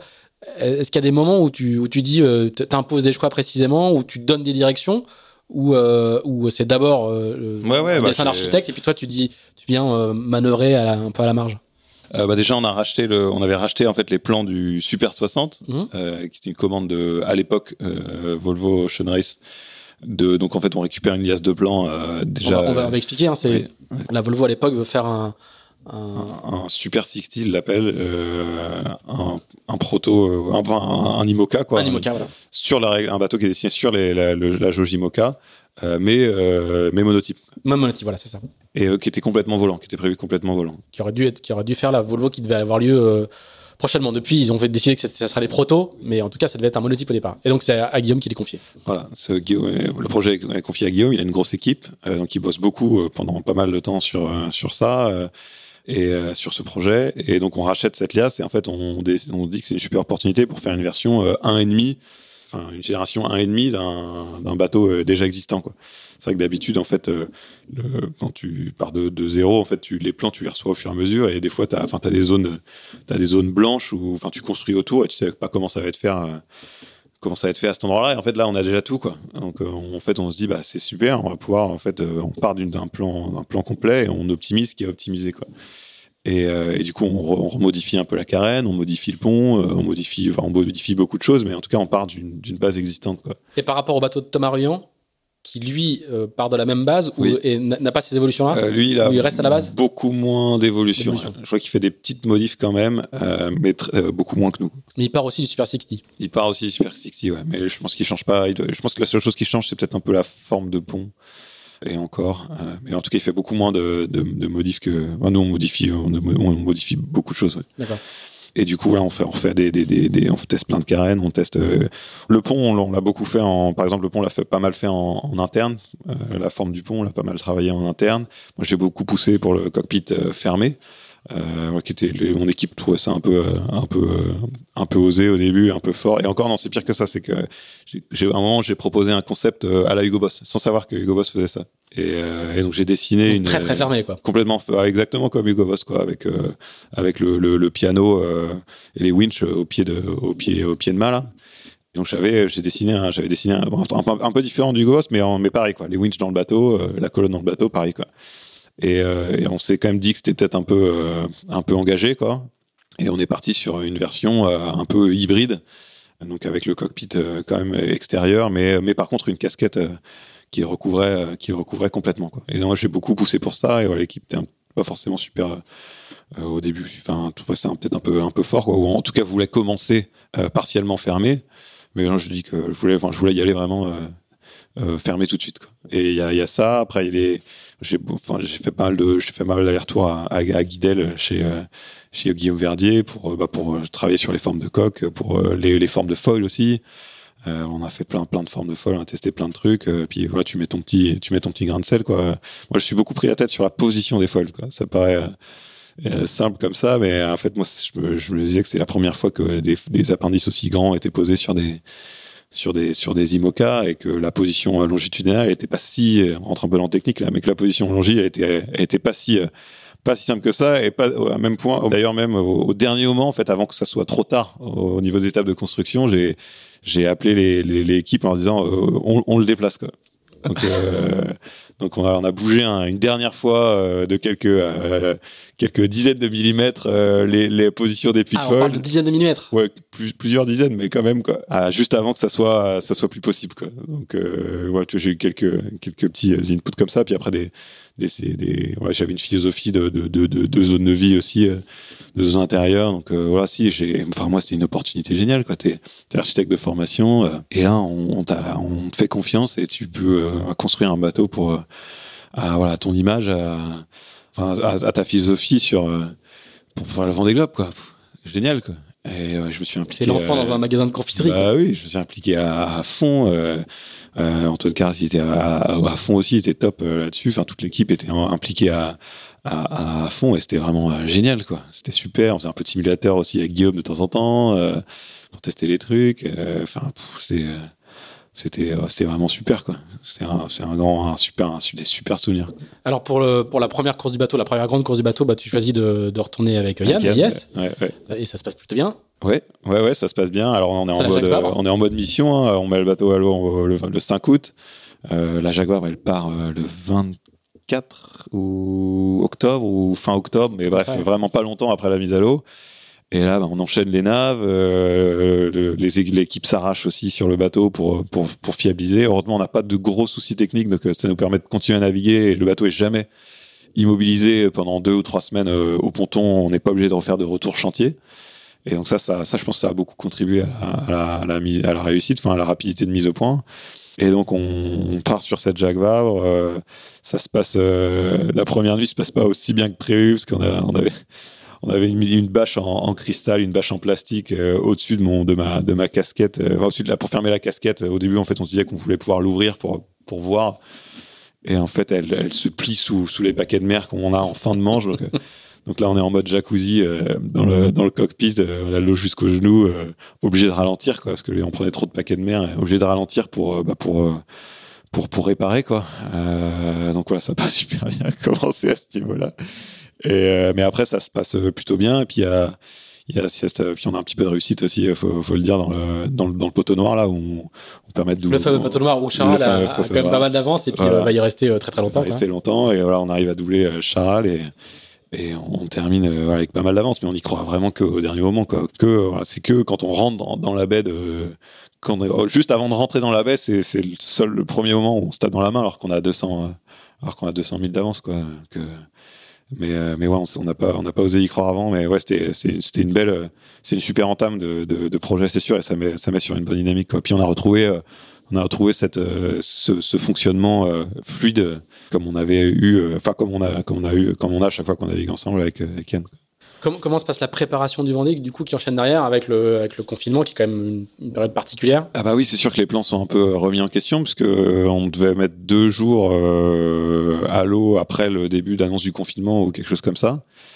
Euh, et du coup, euh, finalement, on met à l'eau deux mois plus tard que prévu. Euh, on devait faire deux transats aller-retour aux États-Unis, ça se transforme en, en, une Vendée Arctique. Euh, moi, je décide, je décide de. On a en fait, on a une V2 en prod à ce moment-là pour euh, une V2 de foil, bah, pour le qui était prévue pour le Vendée initialement, avec laquelle je vais faire l'aller-retour aux États-Unis. Et en fait, je décide de. Euh, c'est la décision qui est pas facile parce que c'est des pièces qui coûtent cher. Et en fait, on, on, pour moi, je me dis, bon, on n'a pas le temps euh, de les, de les tester suffisamment de les fiabiliser, euh, non seulement, enfin que ce soit les foils, mais aussi les enfin les, les, systèmes périphériques. Bah, je, je décide de de de, bah, de pas les prendre. Quoi.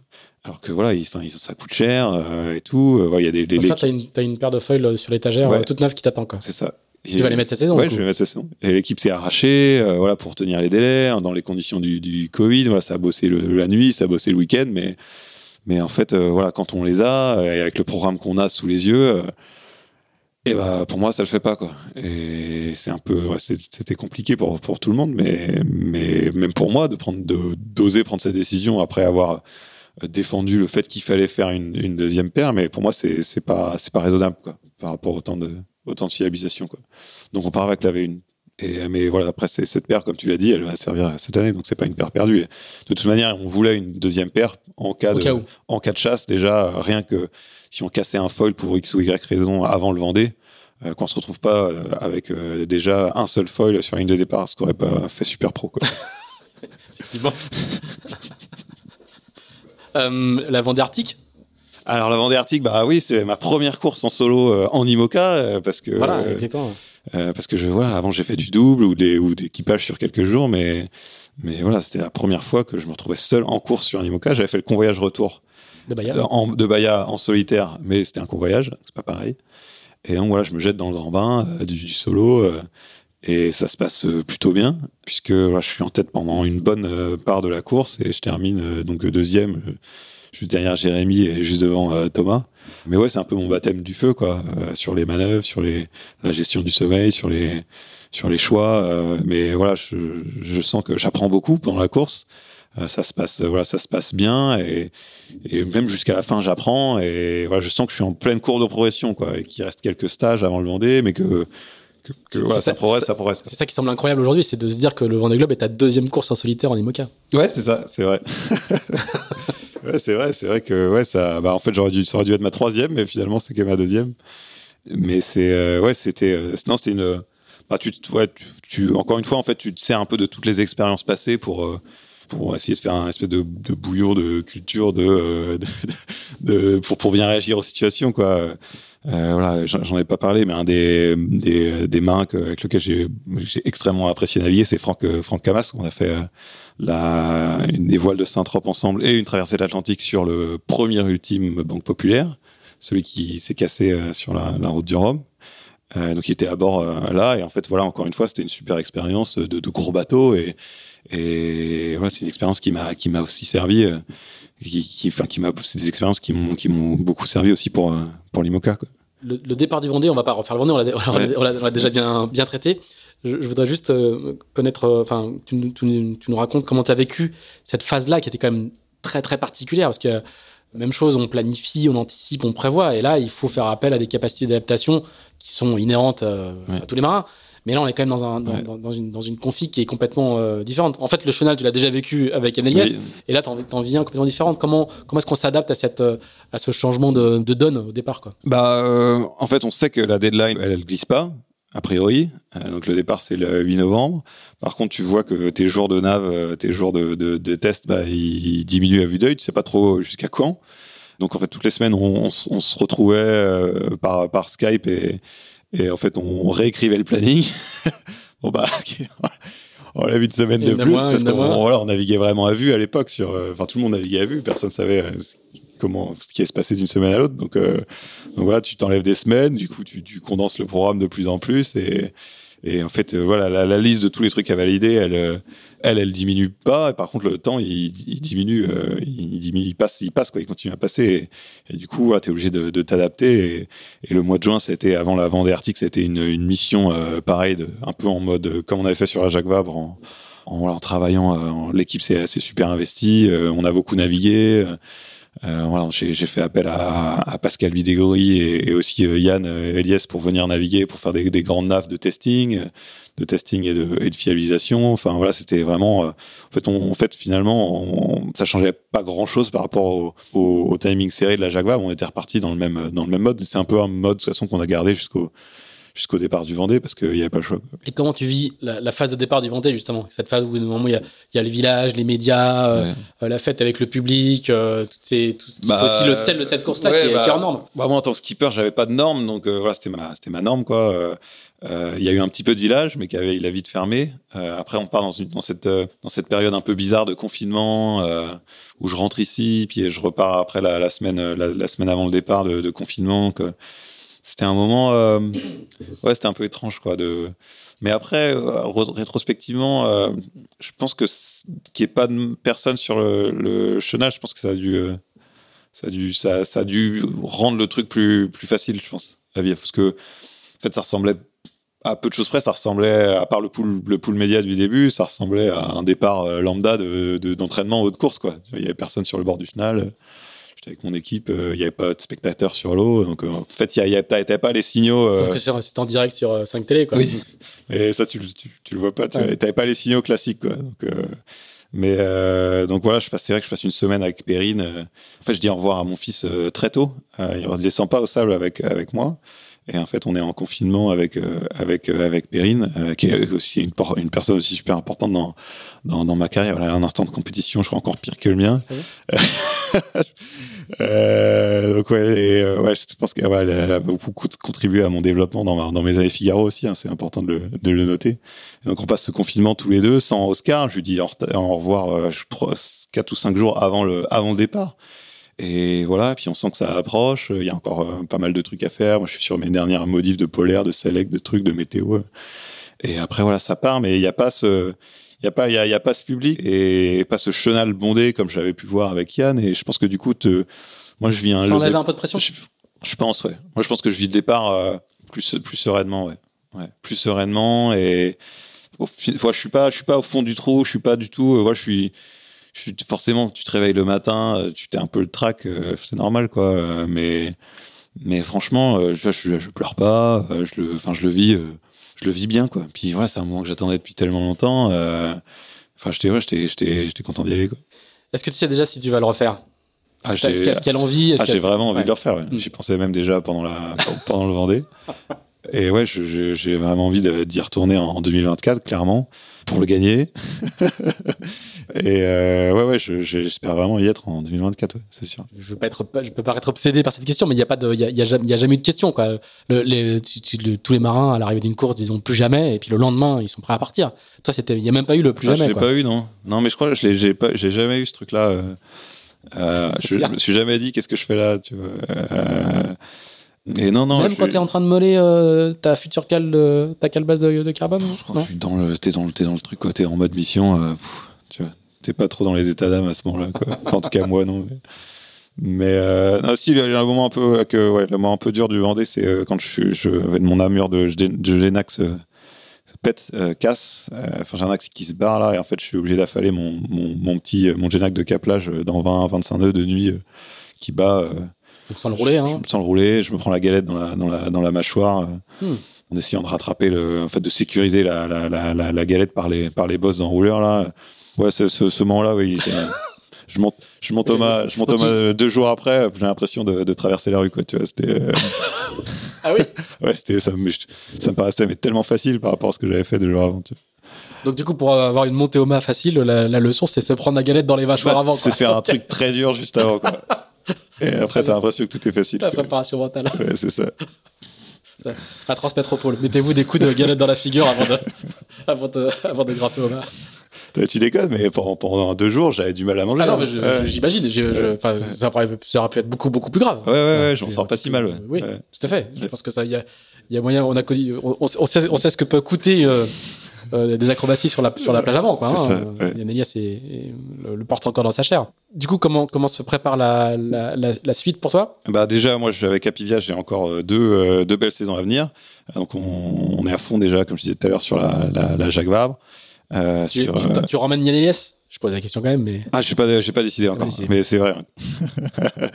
et, euh, et, puis j'ai la Route du Rhum l'année prochaine, donc euh, voilà, je, je, pense euh, à ça. Et puis on va dans les prochaines semaines, on va commencer à, à discuter de, d'une, d'une suite éventuelle. Voilà. Mais en tout cas, voilà, pour l'instant, j'ai encore deux belles, deux beaux, deux belles courses avec Apivia. Et, et là, d'ailleurs, la Route du Rhum, j'ai toujours que j'ai pas encore participé et, et j'ai bien de, de la découvrir. Très bien. Eh ben Charlie, euh, merci beaucoup pour cette plongée, tu vois, en 2h15, c'est pas mal. Quand t'as 35 ans, c'est pas mal.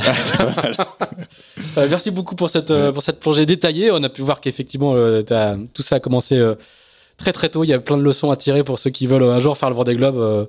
les trajectoires sont, sont assez variées. Merci à toi, bonne, bonne, bonne récup, bonne cotisation de récup, même si tu n'as pas l'air très très très très atteint. si vous les avez suivis jusqu'à là, merci, merci beaucoup, merci, merci à tous. Continuez à nous écrire, on a plein de retours, c'est vraiment incroyable. Des gens qui nous font euh, beaucoup de remarques positives, des gens qui nous font des remarques euh, sur euh, l'éthique de langage ou sur, sur des expressions. On essaie de tout prendre en compte. on n'arrive pas forcément à chaque fois. On essaie de tout prendre en compte. Si vous avez apprécié ce podcast, même si vous l'avez pas apprécié, n'hésitez pas à nous mettre 5 étoiles sur Apple Podcast, à nous mettre des commentaires aussi, tout ça est, est, bon pour le référencement, je le dis à chaque fois. N'hésitez pas à mettre des commentaires aussi, ça fait plaisir. Même les commentaires désagréables, on les prend en compte. Et puis on se retrouve dans 15 jours, je ne sais pas avec qui encore. Voilà. Merci Charlie. Merci Pierre. Salut.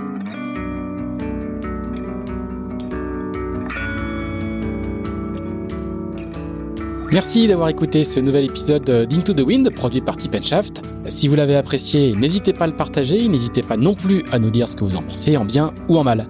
On se retrouve dans 15 jours pour un nouvel Into the Wind. À bientôt!